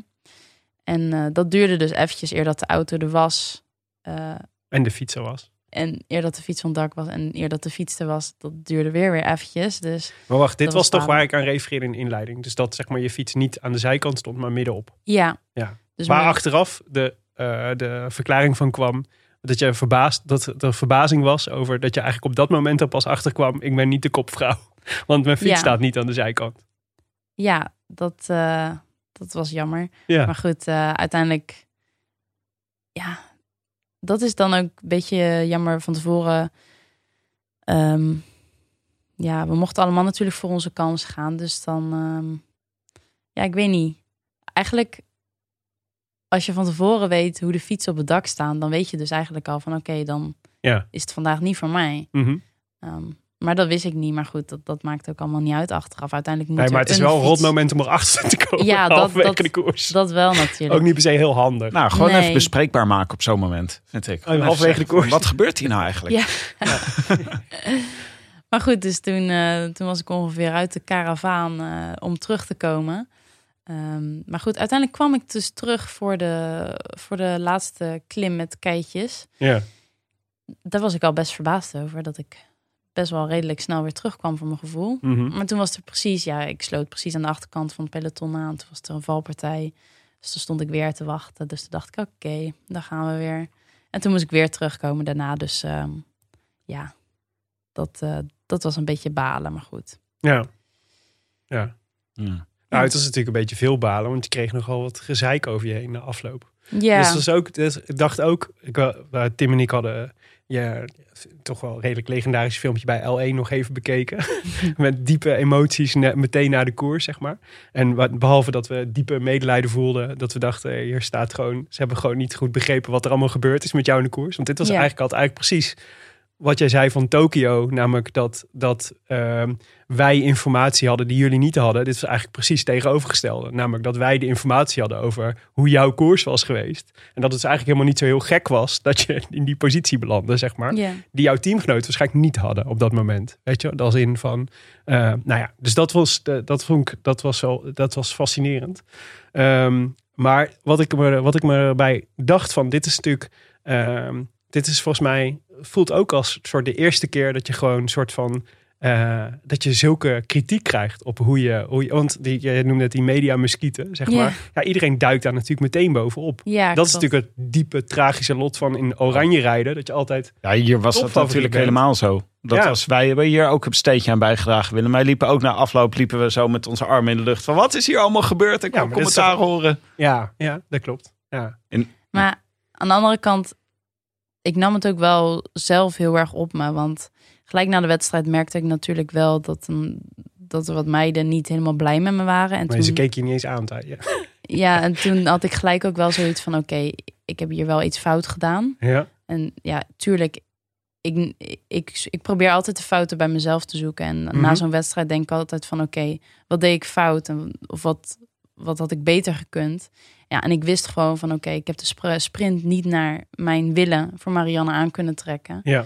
Ehm, ja, en daar baalde ik gewoon heel erg van. En dat vond ik gewoon enorm, enorm jammer dat ik, dat ik niet op dat moment nog net die versnelling had om, om bij Marianne te komen en nog net iets voor haar had kunnen betekenen. Ja, ja. En misschien had het niks uitgemaakt als ik er wel had gezeten, maar goed, dat was voor mijn gevoel, ehm, ja, mijn fout. Mhm. Of tenminste, ik kon het gewoon niet meer op dat moment. Nee. Ehm, Wat volstrekt begrijpelijk is, toch? Als je zo'n koers met zoveel pech hebt gereden en zo vaak hebt moeten terugkomen. ja, Dan is het eigenlijk de enige waarvan je dan denkt, wat in jouw geval vervelend was, was dat je nog gewoon een goede ereplaats sprinten, zeg maar. Waardoor het natuurlijk een beetje het beeld is van, ja, maar ze, als je, hoeveel werd je? Zeven of acht of zo? ja, en dat, dat telt voor mij echt totaal niet. En dat raakte mij aan na afloop ook dat heel veel mensen zoiets hadden van ja, maar Demi heb ook gewoon nog gesprint. Maar Ja. ik heb daar nooit, nooit voor mezelf gesprint. Ik ben Mhm. daar altijd bezig geweest van. Want op een gegeven moment toen Marianne met de twee Italiaanse ehm, vooruit zat, zeg maar. Mhm. ehm, toen deed ik nog één laatste poging om daarbij te kunnen komen. Ja. Ehm, omdat het nog best wel een groot stuk was naar de finish voor Marianne en de Italiaanse. En ik dacht, dit is geen goede situatie. Want Marianne heeft twee Italiaanse bij. Mhm. Stel dat, het niet, dat, het, eh, dat de snelheid nu zakt. Ja. Ja, dat is shit voor Marianne. Want ik, weet, ik wist van Marianne van tevoren dat ze daarvan houdt als de snelheid hoog ligt eh, voor haar voor een sprint. Ja. Ehm, dus ik probeerde nog met alle macht die ik in me had om daar nog naartoe te springen. En nog eventueel het daarop gang, gang te kunnen trekken. Maar dat, dat lukte voor mij gewoon niet meer. En Mm. Vanaf het moment dat ik zag dat, ik dat, dat dat niet meer ging, zeg maar, toen, ja, toen was het voor mij gewoon peddelen naar de finish. Ja, precies. En dan Ehm. word je toevallig nog. Ja, en Ja. als ik, als, ik, als ik voor mijn eigen kansen gesprint had, dan had ik misschien, of tenminste, dan, dan had ik voor een derde plek gegaan. Ja, Eh, en dan had ik niet, eh, niet zevende geworden, zeg maar. nee. Maar, goed, Alles, Ik- kan, alles komt natuurlijk ook in een soort... Kijk, mm, eh, dat zeiden wij toen ook. 9 van de 10 keer wint Vos die sprint toch gewoon? Zou je zeggen? ja, Marianne is natuurlijk een supergoeie sprintster. En, Ja.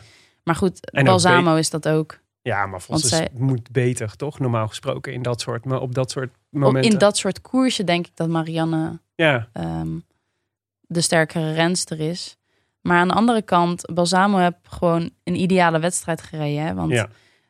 zij heeft nooit ergens mee hoeven springen of ehm, ja, iets hoeven doen als het ware. Want alle Italiaanse die, die zaten er gewoon altijd bij. En Ja. die, die hebben alleen maar de hele wedstrijd gereageerd. En Marianne die, die sprong wel altijd mee. Dus altijd het eerste groepje wat over de wijnpers heen kwam, zat Marianne in. Mhm. Eh, en Balsamo volgens mij niet. Dus daar heeft Balsamo door de hele wedstrijd een beetje kunnen sparen als het ware. ja. Ehm, en Marianne heeft daar gewoon altijd een mega inspanning geleverd. En zelfs geld blijft dat groepje wel weg, hè, wat als eerste iedere keer over die wijnpers heen kwam. ja. En dan had ze het gewoon makkelijk gewonnen. Nee, maar sterker nog, in, in, in- zelfs in dit scenario had Vos, nou, niet, misschien niet 9 van de 10 keer, maar wel vaker deze sprint gewonnen dan, dan wij waren verbaasd dat ze het niet. We hadden de hele koers gezien en waren eigenlijk verbaasd dat ze hem niet won. Ja, Want het is echt zo Vos om, om zo'n. Het was echt helemaal een soort rode loper eigenlijk. Zelfs met die twee Italiaanse ervoor. Ja, maar je Dus- bedoelt, het, als, je bedoelt het eigenlijk als je, je Nou- eh, draait de sprint tien keer af Ja, eh, op dezelfde manier. Het Precies. negen keer wint ze hem en één keer is En dat, was nu, toevallig. en dat was nu toevallig dit. En, Ja. door, en doordat zij tweede wordt en is, stort eigenlijk het hele oranje bouwwerk in, zeg maar. Ja. En eh, krijg je chagrijn in plaats van vrolijkheid. Dat Ja. is denk ik. Maar dat is ook, dus, maar dus dat was de vraag is eigenlijk, dat is natuurlijk echt, dat is echt het lot van, van oranje vrouw zijn. Is dat je, je, hebt, ja, je kunt eigenlijk alleen maar verliezen. Zeg maar, winnen is, is eh, wat iedereen verwacht.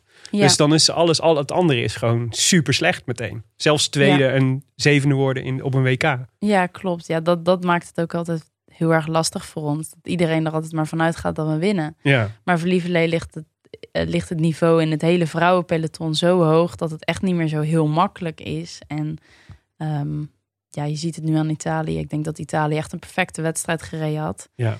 En eh, ja, wij Ja. gewoon niet perfect waarschijnlijk. Maar goed, ja. En waar jullie denk ik ook wel last van hebben, is dat je, wat jij net beschreef over je eigen ploeg, dus SD Works, Mhm. wat ook een ploeg is met allemaal zulke, wat eigenlijk, die allemaal eigenlijk bij een willekeurige andere ploeg waarschijnlijk kopvrouw waren geweest. ja, dat is natuurlijk in een soort gelegenheidssamenstelling van, an- van allemaal supersterke rensters. Het is natuurlijk veel moeilijker te organiseren. Toch? Zeg maar, het is natuurlijk veel moeilijker om soort diezelfde samenhorigheid. Het zijn altijd maar enkele wedstrijden waar je. Weet je, je hebt de Olympische Spelen, het WK, en het EK misschien, zeg maar. Mhm. Waarop je met elkaar voor elkaar. Het zijn wedstrijden die iedereen wil winnen. Het Voor iedereen is de kroon op het werk. Lijkt me ook echt heel ingewikkeld om dat dan met elkaar gewoon af te spreken en af te stemmen en ook voor één doel te rijden of zo. Is Ja. dat zo? Is dat ingewikkeld? Ja, tuurlijk. Iedereen wil uiteindelijk eh, dat truitje winnen. Maar ik denk als daar hele duidelijke redel- regels van tevoren over, over eh, afgesproken worden, dan, dan is dat in mijn ogen niet heel moeilijk. Mhm. Want als er tegen mij gezegd wordt van oké, eh, We gaan vandaag vol voor Vos. ja, dan Ja. is de boodschap duidelijk natuurlijk. Ja. Ehm, maar dat wil je natuurlijk wel ver van tevoren weten. Ja. Want Niet Eh. halverwege de Moskusberg. Nee, Nee. maar ook gewoon qua, qua trainingsarbeid er naartoe. Ja. Ehm, je bent aan het begin van het jaar zet je je pieken neer, waar we heel goed zijn. Ja. Ehm, nou ja, en dat geldt voor alle, alle meiden in, in de Nederlandse selectie. Dat eh, ook al is het je niet je piek, kan je nog steeds heel goed zijn voor je ploeggenoten natuurlijk. Ja. Ehm, dus ja, ik denk als daar gewoon, eh, ja, als je gewoon heel duidelijk te horen krijgt wat je taak is of, of wat je moet doen, dan, eh, dan is dat in mijn ogen niet een probleem. Wat ik heel grappig vond, was in dat, in dat, eh, dat eh, L1-stukje. daar werd dus door die Limburgse verslaggever gerefereerd aan de Belgen die de dag erna zouden rijden. En die, is- daar werd gezegd, Hm. ja, die had je niet veel beter zoals zij kunnen aanpakken. Namelijk, die hebben van tevoren allemaal gezegd, we gaan voor Van Aert rijden. Ja. Ik weet niet of dat je Ja, dat is het, de laatste, het, laatste, st- nee, maar het laatste, st- laatste interview met Jasper Stuyven hebt gezien over Remco Evenepoel. Nee, Die was, niet ehm, laat ik zeggen, de, die was niet, die was, waren niet heel erg overtuigd dat Remco voor, eh, voor Wout van Aert had gereden. Oh. Ja. Ja, maar dit, dit lijkt me ook. Dit is gewoon bijna onvermijdelijk. Ik denk dat het onvermijdelijk is dat als je een, eh, een ploeg hebt met zoveel sterren Ja. en je wint niet, dat er niet gewezen gaat worden naar onderlinge verhoudingen en Ja. dat soort dingen. Maar is het wel, heb je toch nog wel een beetje, want omdat het zo'n mooi jaar is geweest en, eh, en Tokio en het WK waren toch een beetje een soort rare smetjes of verder een heel mooi jaar. Heb je toch wel ook nog het gevoel gehad dat je onderdeel bent geweest van eh, een, een bijzondere generatie oranje renners en heb je daar toch wel een beetje plezier uit kunnen halen? Ja, zeker. Ja, het is natuurlijk altijd een eer om in, de, in, de, in het oranje tenue te fietsen. En eh, ja, dat is natuurlijk super mooi. Ja, het was voor jullie allemaal best wel een emotionele dag, dit WK. Ook omdat eh, Anna en Chantal ermee ophielden daarna. Ja, klopt. Ja, Chantal die rijdt natuurlijk nog wel een, eh, een voorjaar dadelijk. Maar wel was dit de laatste kampioenschap. Ehm, dus ja, dat, dat is wel een gek idee, denk ik. Maar ehm, ja, ik denk niet dat we ons zorgen hoeven te maken. Want eh, er zit nog zoveel talent. Of tenminste, dat mag ik niet eens meer talent noemen, denk ik. Die staan al gewoon aan de top voor mijn gevoel. Het zit er aan te komen voor Nederland. Dus eh, ja, dat komt wel weer goed. Ja. Hebben jullie het wel, want de, die Jasper Stuyven over Evenepoel, dat ging dus over de, vond ik ook altijd zo fascinerend, de Google Hangout die de Belgische renners met elkaar hadden gehad na, Na na, afloop? na een paar weken na het WK, om de koers nog na te bespreken. Hebben jullie het uitgebreid, heb- is, wordt dit dan nabesproken over wat gebeurt hier dan? En, want het was best wel, dat werd natuurlijk ook best wel kritiek op elkaar geuit, zeg maar. En Mhm. daarvan werd wel gezegd, dat hadden we eigenlijk ook beter eerst even binnenskamers kunnen bespreken. Maar is, wordt zoiets dan ook, zo'n wedstrijd dan ook onderling met Oranje Dames nog nabesproken? Eh, gelijk na de wedstrijd is er een teambespreking, was er in de bus. Ja. En hoe was de sfeer? kreeg, je toen, kreeg je toen een beetje opgehelderd, zeg maar? Of was het gewoon nog Eh, steeds chagrijn? Ja, het, het ging er vrij heftig aan toe in de bus. Ja. Ehm, maar goed, dat, dat is natuurlijk ook gelijk na het heetst van de strijd. Het lijkt me echt een heel slecht moment voor een evaluatie. Maar goed. Eh, ja, Ja. misschien wel, ja. Ja. Ehm, dus ja, dat, dat was vrij pittig. Ehm, maar goed, daarna, voordat we de bus uitgingen, hebben we wel eh, allemaal tegen elkaar gezegd van oké, hierna is het goed. ja. Dus dat, eh, Oh, ja, qua rensters is het, tussen de rensters is het denk ik nu allemaal goed. Dat is Mhm. wel mooi. Dat vind ik wel mooi. Dus is- zelfs nog op dat hitte moment, waar jullie nog allemaal vol met adrenaline zaten, hebben jullie tegen elkaar gezegd: nu is het goed. Ja. En eh, zijn jullie daarna nog Doet me bij wel me- goed als oranje supporter. Ja, Willem is een eh, nogal hardcore oranje supporter. Ja. En maar er is geen Go Hangouts nog geweest waarin jullie met z'n allen even terug hebben gekeken op het jaar. Nee, misschien moeten we eventjes met z'n allen even flinke kroeg in en dan Ja, flink ja, zuipen. Ja. Zou misschien wel een goede zijn, ja. Even Ja, een ik kan me best wel voorstellen dat er na zo'n jaar zo karaoke avondje. ja, dat zou. Ik denk dat dat, eh, dat dat fijn zou zijn als we nog, weet ik veel, een seizoensafsluiting hebben met de selectie of zo. Dat zou, eh, dat zou best een mooie zijn, ja. Maar we moeten ook gaan afronden. Maar we hebben ook heel veel vragen gekregen van luisteraars. Ja, het is Eh. vooral over het WK, uiteraard. Ja, Hield mensen nogal bezig.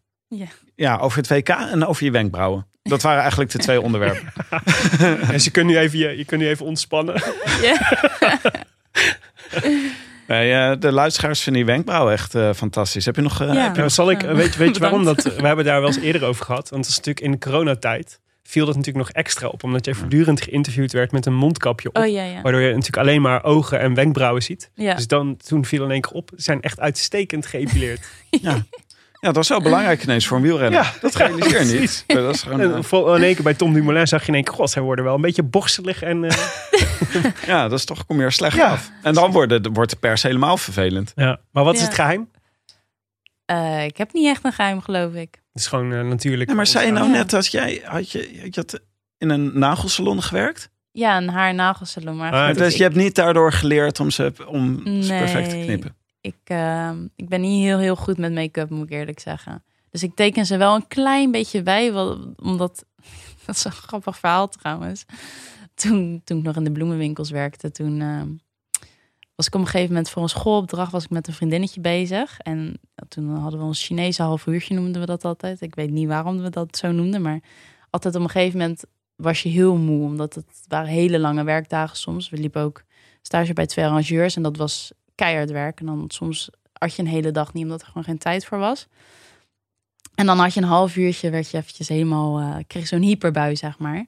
En ehm, toen hadden wij kleine bloemetjes en die lijmden we op, eh, op, een, eh, op een profiel, zeg maar, op, op, een, op een werkstuk. Mhm. Ehm, en op een gegeven moment ging zij daarmee gooien. dus liepen we bloemetjes naar elkaar te gooien. Maar er zat dus lijm aan. En toen gooiden ze dus zo'n bloemetje met lijm vol op mijn wenkbrauw. Maar dat was hele sterke 1 seconde lijm. Ah. Dus toen trok ik al mijn wenkbrauwhaartjes aan, Oh, aan de voorkant nee, eruit. dit doet echt pijn. Dan kan ik niet naar luisteren. En toen miste ik dus bijna mijn halve wenkbrauw. Dus ik heb één wenkbrauw die is wat aan de voorkant wat minder... eh, Toen dacht Wat dat je minder vol. Ja, maar daar komt hij Amerikaanse weer terug. hip-hopster was. Nou, dat is sindsdien is dat, dat dat groeit aan één kant een beetje raar. Dus vandaar dat ik het aan één kant een beetje, een beetje, ik weet niet eens meer welke kant het is, een beetje, een beetje aandik met, een- met een crush. Nee, maar goed. eh dit is eh, nou, goed dat je dat Ja, gedaan hebt. echt serieus goed gemikt dan zeg. ja, ja, ja. Ja. What Ja. are the odds? Knap van der. Ja. Maar echt. Ja. Ehm, een eh, andere vraag is eh, Marit Rijmakers, eh, luisteraar. Die vraagt, Ah, hoe kijk je naar... vriendinnetje van me. Oh, Ik hoop, ik hoop dat ze... Oh, leuke vraag Ja, stelt. ik hoop het wel, ja. Ja. Nog even over het WK. nee, nee. nee, ze zegt, hoe kijk je naar eh, aankomend seizoen? Heb je nog specifieke, specifieke heb je al mm, dingetjes omcirkeld? Ehm, ja, natuurlijk eh, de voorjaarsklassiekers. eh, dat gaat wel een groot doel voor me zijn. Maar eh, natuurlijk ook de Tour. Oh, dat, ja, ja. En maar eh, ik kan me voorstellen dat Strade ook wel iets voor jou is. Ja, Strade is denk ik ook zeker een mooie wedstrijd. Ga je die rijden? Ja, ja, ja, denk het wel. Oh ja, oh, leuk. Oké. En de Tour, kijk je daarnaar uit? Ja, ja, zeker. Dat is echt, eh, het, is wel, het is wel bijzonder ook. Om Ja. eh, voor, het, en weer, voor het eerst weer zo'n, wat is het, acht dagen geloof ik toch? Ja, acht dagen. En eh ja, Een wat finish vooral- op La Planche de Belleville. Ja, en Ja. dat is dus vlakbij waar we... Of tenminste, dat is niet zo heel ver van eh, waar we wonen in Zwitserland. Ja. Ehm, Ah, dus kun je lekker aan trainen. ja, dus ik heb daar al een Oh. keerteen getraind in die omgeving. Jeetje, dit is goed voor de bedjes, jongens. Goed, scherp Willem. Dus ik ga daar volgend seizoen zeker eh, een aantal keren lekker fietsen. Ja. En eh, een, eh, een andere vraag eh, is van Teun Kruip. Sorry, ik ga, hem nu een beetje, ik ga nu een beetje snel doorheen, maar anders komen we niet met een vraag toe. Teun Kruip die vraagt, hoe ga je om met het stempel om de nieuwe generatie te zijn die de media je de hele tijd geeft? Ja, ik voel dat niet echt als een stempel. En ik, eh, ik denk niet dat ik, dat ik de enigste ben die, die de nieuwe generatie op zich draagt. Ik denk dat Lorena ook zeker, eh, Lorena Wiebes, die, eh, die heeft zich ook echt heel erg bewezen de afgelopen jaren. En, eh, Waaronder in Drenthe afgelopen zaterdag. ja, precies. Ja. En ik denk, eh, ik denk dat we dat samen een beetje dragen misschien. Ja. Mm. Ja. Ja, oké. Eh, Luc van Dijk die vraagt om eh, toch nog even wat vijanden in de show te krijgen. Oh ja. Welke renster is nou echt vervelend de hele tijd? God ja. Heb je, heb je vijanden in het peloton? Ehm, nee, niet echt geloof ik. Is er iemand die een keer... eh, ja, wie reed... Weet We hebben weinig ja, nodig ik, hoor. ik We weet hebben wie weinig in mijn nodig. achterwiel reed. wie dan? Shara Roy. Maar goed, ja, dat, dat, dat kan een foutje zijn natuurlijk. Dat, dat kan iedereen overkomen. Kan, kan, ja. Maar goed, dat is wel een renster waar je altijd een beetje bang voor bent. Oh ja, de, oh, zo eentje die die gewoon niet zo goed kan... eh, die vaker dit soort momentjes heeft. Ja, ze, ze, is, vrij, ze is vrij groot ook. Dus dan... eh, als, ze- als ze in je derailleur rijdt, heb je meteen schade. nou, ik weet niet. Ze is vrij lang. Dus ja, ik weet niet. Je bent ook altijd een beetje... En ze gaat niet zomaar aan de kant voor je. Mhm. Dat is natuurlijk goed qua, qua als je als renster zelf. Ik bedoel, je moet je plekje niet weggeven natuurlijk. Maar ehm, Ja. als je bij haar in de buurt zit, dan... eh, ja, dan, dan ben je altijd wel een beetje, een beetje op je hoede. Welke ploeg rijdt zij no- normaal? Bike Exchange. Misschien nog Gaat wat genoteerd. telefoonnummers en e-mailadressen uitwisselen na afloop. We onze campagne starten. Oh, maar Ja. ze is verder hartstikke aardig hoor. Alleen op de fiets dan eh, een beetje opletten. Ja. ja, nee zeker. Eh, Roos Reinhardt vraagt hoe ga je om met prestatiedruk? En hoe zorg je dat je desondanks echt blijft genieten van de sport? Eh, ja, ik weet niet. Ik voel nooit zo heel erg prestatiedruk. En eh, blijf genieten van de, van de sport is ook gewoon een beetje... ja, ik vind het spelletje altijd heel erg leuk. En eh, ehm, ja, ik probeer tussendoor ook vaak eh, andere sporten te doen. Dat ik eh, Ja, de honger naar de fiets goed blijf houden. oké. Ik vind ook een, eh, een belangrijke vraag. Is ingestuurd door Arjen Zoer, een bekende van ons, als, eh, als wiskundig model. Een groot fan van jou ook. Groot fan. de een van de eerste, denk ik, die ons op jouw bestaan wees. Ja, en die vraagt ook, eh, dat daaruit blijkt dat hij een goede volger is. Hoe heten de honden die we op Instagram langs zien komen? Eh, Pip en Flo. En Flo is de dochter van Pip. Oh, Ja. kijk, scoopje. ja. Nou, het is niet alsof dit een onthulling is, toch? Oh, nou ja, god. eh, ja, als Arjen Zoer niet weet, wie weet het dan wel, Willem? Ja. Moet je scherp op zijn. Eh, Holger Ginghuis vraagt, wat is je favoriete boek? Nou, ik, eh, ik ben niet heel erg een lezer. Ehm, dus ik lees niet heel veel boeken, maar ik heb met alle plezier Anna de Boek gelezen. Dat vond ik echt een superleuk boek. Oh ja? Ja. Oké. Stonden er nog verrassingen in voor je? Of dingen waar je, die je bij zijn gebleven waarvan je dacht, dat wist ik nog niet? Ehm, nee, ik vond, ik, ik vond het natuurlijk heel leuk eh, dat ze op een gegeven moment mij ook in het boek vernoemden. eh noemden ze volgens mij iets over Luik. Ehm, dus dat vond ik ook heel, eh, heel leuk om te lezen. Maar goed, het is sowieso wel een heel leuk boek, omdat het gaat, eh, het gaat eigenlijk over van alles en nog wat. En Mhm. dat, eh, ja, dat maakt het wel mooi. Het is voor iedereen heel leuk om te lezen, denk ik. Oké. Dat is aanrader. Oké, nou misschien, eh, ik wil eigenlijk de laatste vraag doen. Mag jij nog eentje kiezen, Willem? Ja, oh, dat is goed. Ja. Eh, Whistler vraagt, zou je niet net als Annemiek van Vleuten ook wel eens met mannen willen trainen? Ehm, Mannen ploegen? ik train af en toe met mijn vriend, dat is genoeg. Nee, nee, ehm, nee ik, heb, ik heb heel veel aan mijn ploeggenoten ook. Dus ehm, als ik met die meiden, met onze Nief en eh, Anna Shackley eh, in de bergen fiets, dan, eh, dan heb ik hele, hele zware taken aan om die bij te houden. Ja. Dus ehm, ja, ik heb niet per se de drang dat ik, eh, dat ik nog een extra uitdaging nodig heb en met mannen moet fietsen of zo. Kan natuurlijk leuk zijn om, om met hun een keer eh, te babbelen of zo. Eh, ik vond het heel leuk eh, om in Tokio eh, naast Tom te fietsen en, eh, en zijn verhalen te horen. Ehm, maar verder, eh, ja, ik vind het ook heel leuk om met mijn ploeggenoten te fietsen. Oké. Schappelijk. Laatste vraag van Pieter Vries. Welke vrouw zou als eerste in aanmerking moeten komen voor een volgende Rode Lantaarn special? Mm, Goeie vraag. ja, misschien wel eh Lorena.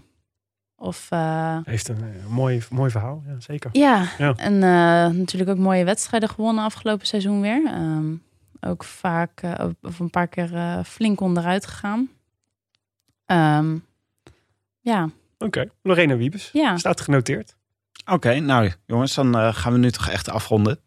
Eh, dit was het, de Rode Lantaarn, de podcast voor wielerkijkers, gepresenteerd door uw favoriete collega-bankzitters Willem Dudok en mijzelf, Tim de Gier. Eh Jonnes Gries is er vandaag niet, maar die hoort er ook beslist bij. Veel dank ook aan onze sponsoren, Fiets van de Show Canyon en natuurlijk Auto.nl voor de geweldige Kartje Lara. En natuurlijk onze nieuwe vrienden van de show, zoals onder meer Fior den Euker, Jacob... Het is een verwijzing naar de Simpsons, hè, Tim. Doe deze naam nog een keer. Fjord den Neuker. Fjord Neuker. Ja! Godsamme, wat goed. Ja, Oh, ja, ik ja, dacht, nee, het is goed dat je me even corrigeert. Als ik daar niet even bij stil had gestaan. Ja, Oh, die naam ga ik misschien ook wel gebruiken. Fjord en Neuker. Ja, als, als eh, tegenstander van het komt Noorse voort uit wielrennen. onze, uit onze eh, Tim's hardgrondige haat naar het eh, Noorse wielrennen. ja, ja. ja, we kiezen graag vijanden. De Noorse wielrennen is er zeker eentje van op het moment. Moet gewoon grenzen stellen en die liggen bij mij bij Noorwegen. Dank ook aan Jacob Ritsert Veenstra, Marien van Grondelle, Ren Lenny Ren, Boy van Eikelenburg, Maarten Broesterhuizen en de Blonde Pijl. Ja, en ook aan Mark Klein, Jonne Beentjes, Team Koersplaat, Gino Alsof Het Niets Is, Kelvin 360, Ellen Ros en Pim Minderman. Ja, wil je aansluiten bij dit rode leger van inmiddels meer dan 1200 vrienden? Kijk dan even op de roodlantaarnpodcast.nl en doe een donatie. De Rode Lantaarn wordt verder mede mogelijk gemaakt door Dag en Nacht Media Het is Koers.nl. Met veel dank aan de redactie. Bastiaan Gaillard, Maarten Visser, Leon Geuyen. Als mede notaris Bas van Eyck. Tevens gediplomeerd brandweerman te Made. Het worstenbroodjes en postduivenmekka van Nederland. En dat brengt me op de vraag Willem. Is er nog brandweernieuws? Nou, eindelijk. Nou, we zijn er natuurlijk een tijdje niet geweest. Dus ik ging surf de vol verwachting naar brandweerteammade.nl. Maak ik mijn updates Ja, dit doet vandaan. Willem altijd. Ja, ik, zie jullie verbaasd kijken. Maar Ja. dit- gewoon, Willem houdt dit bij. Ik houd het God. bij. Nou, maar er was, eh, ik, ja, ik was, mijn hart maakte een sprongetje. Want er stond, er was me een update. Oh. Het begon heel Nou. laag. Normaal gesproken zou ik dit, dit soort berichten Mm. overslaan. Omdat persoon te water is normaal gesproken niet een, eh, een eh, reden om te lachen. In dit geval echter was het, heb ik er wel degelijk smakelijk om gelachen. Ik neem je even mee. Het was zaterdagmiddag 23 oktober. Dat is, dat is afgelopen zaterdag. Om 17 uur 17, dus jullie waren net gefinished met de Ronde van Drenthe. Werd de blusboot van brandweerteam Maden verzorgd te varen naar de Wijkse Bol in Wijk en Aalburg. Hier was vermoedelijk een persoon te water geraakt. Eh, Noot, een belangrijke noot, de, blus, eh, de blusboot was niet de enige. Er waren nog zes andere brandweerwagens uitgerukt uit de hele regio. Want eh, er was eh, te horen, ze hadden te horen gekregen dat er een vissersbootje onbeheerd was aangetroffen. Dat is natuurlijk geen goed nieuws. Eh, omstanders die het bootje aantroffen hadden het vermoeden dat de visser mogelijk te water was geraakt. En hadden de hulpdiensten ingeschakeld. En eh, zo'n tankauto spuit, duikers uit Den Bosch, de blusboot uit Drimmelen en een Waalwijkse hoogwerker zijn gealarmeerd. Wat bleek het geval? De visser was een dutje aan het doen in, in het riet. In het riet. Ja, In het riet. In het riet, ja. Dus ja, bij, aan de overkant was gewoon een dutje aan het doen. Even lekker slapen. En zijn bootje was dus een beetje naar midden gedobberd. Ik denk het, ja. En toen zijn alle brandweerkorps in de regio Uitgerukt. uitgerukt. Speciaal voor hem. Ja, of haar, want dat staat er niet bij. Maar er stond ook bij dat er is de afgelopen een paar dagen eerder iets soortgelijks was gebeurd in Langeweg. Waar een visser ook zijn spullen onbeheerd had achtergelaten. Waarna ongeruste omstanders de hulpdiensten inschakelden. En deze man had autopech, dus die was gewoon naar huis gewandeld. dus het is een ding, onbeheerde vissersbootjes. Dus, maar in het, eh, in, eh, om, eh, om de, de brandweer, brandweerteams in eh, regio West-Brabant toch een beetje te ontlasten, stel ik voor dat iedereen voortaan even een bordje bij zijn eh, vissersbootje neerzet als hij even een dutje aan het doen is. Even een koersdutje. Even andere mensen het ook. eh, nou ja, goed. Als je wil reageren op deze rode lantaarn, dan kan dat. Je vindt ons op Twitter, op de gram. Jou ook, hè? Jij bent ook echt een Instagrammer, toch? Ja, vind ik leuk. Ja, je doet ook wel echt veel, veel en goed, vind ik. Ja, goeie, ik vind- Instagame. Ik vind het leuk om veel foto's te maken. Ja, Dus eh, ja en ook je er en reels mee? zag ik zelfs laatst. Ja. ja, jeetje. Ja. Nee, echt heel goed. Reels. Ja, reels. Dat is, eh, dat moeten we ook gaan doen. Dat is, dat is de, ja, wat is het? Dat is de TikTok-versie eigenlijk Ja. van Instagram, toch? weet je wel, ja. Nee, het, het, het is, dat is de- eh, gewoon Demi Vollering, toch? Ja, Demi Vollering, ja. Ja, dus- Moeten we dan dingen playback op Reels? Want daar zie ik wel een carrière Nee. voor ons. Nee? Nee. Oh, Nee. jammer. Nou ja. Nee, maar nee. Ja, hoe Kan zou je, hoe zou kan je wel. jouw Instagame omschrijven? Als, wat kunnen mensen daar vinden? Eh, ook bergen. Hoop Nee. bergen, ja. Hoop Zwitserland. fietsen. Hoop kampvuurtjes. Ja, ook. Eh, Honden. Ja, Maar dit was mij dus ook al opgevallen. Vandaar dat je allemaal berglandschappen en zo op de achtergrond ziet. Want ik zei, we moeten wat berglandschap hebben. Want het is gewoon... En dan voelt Demi, zich, dan Demi. voelt Demi zich thuis. ja, dan voel ik me thuis. Ja, Ja, ja, dat is wel waar. Hey, vond je het een beetje leuk? hartstikke leuk. Mooi. Wij ook. Gelukkig. Kom je nog een keer terug als je groot en succesvol bent? Ja hoor, als ik tijd heb. Parijs, eh, Als ik in Parij- Nederland ben. Parijs 2024, die heb ik opgegeven. Oké, cool. Heel goed. Hey, wij eh, gaan eh, de komende tijd nog wat meer specials maken. Onder andere met Taco van de Hoorn. Binnenkort. Ja, en de class of 2021. In de class of 2021. Ja, precies. Dus eh, hou je feet in de gaten, eh, lief luisteraars. En eh, tot dan. A biento. A biento. I wish I could be in the south of France. In the south of France. Sitting right next to you.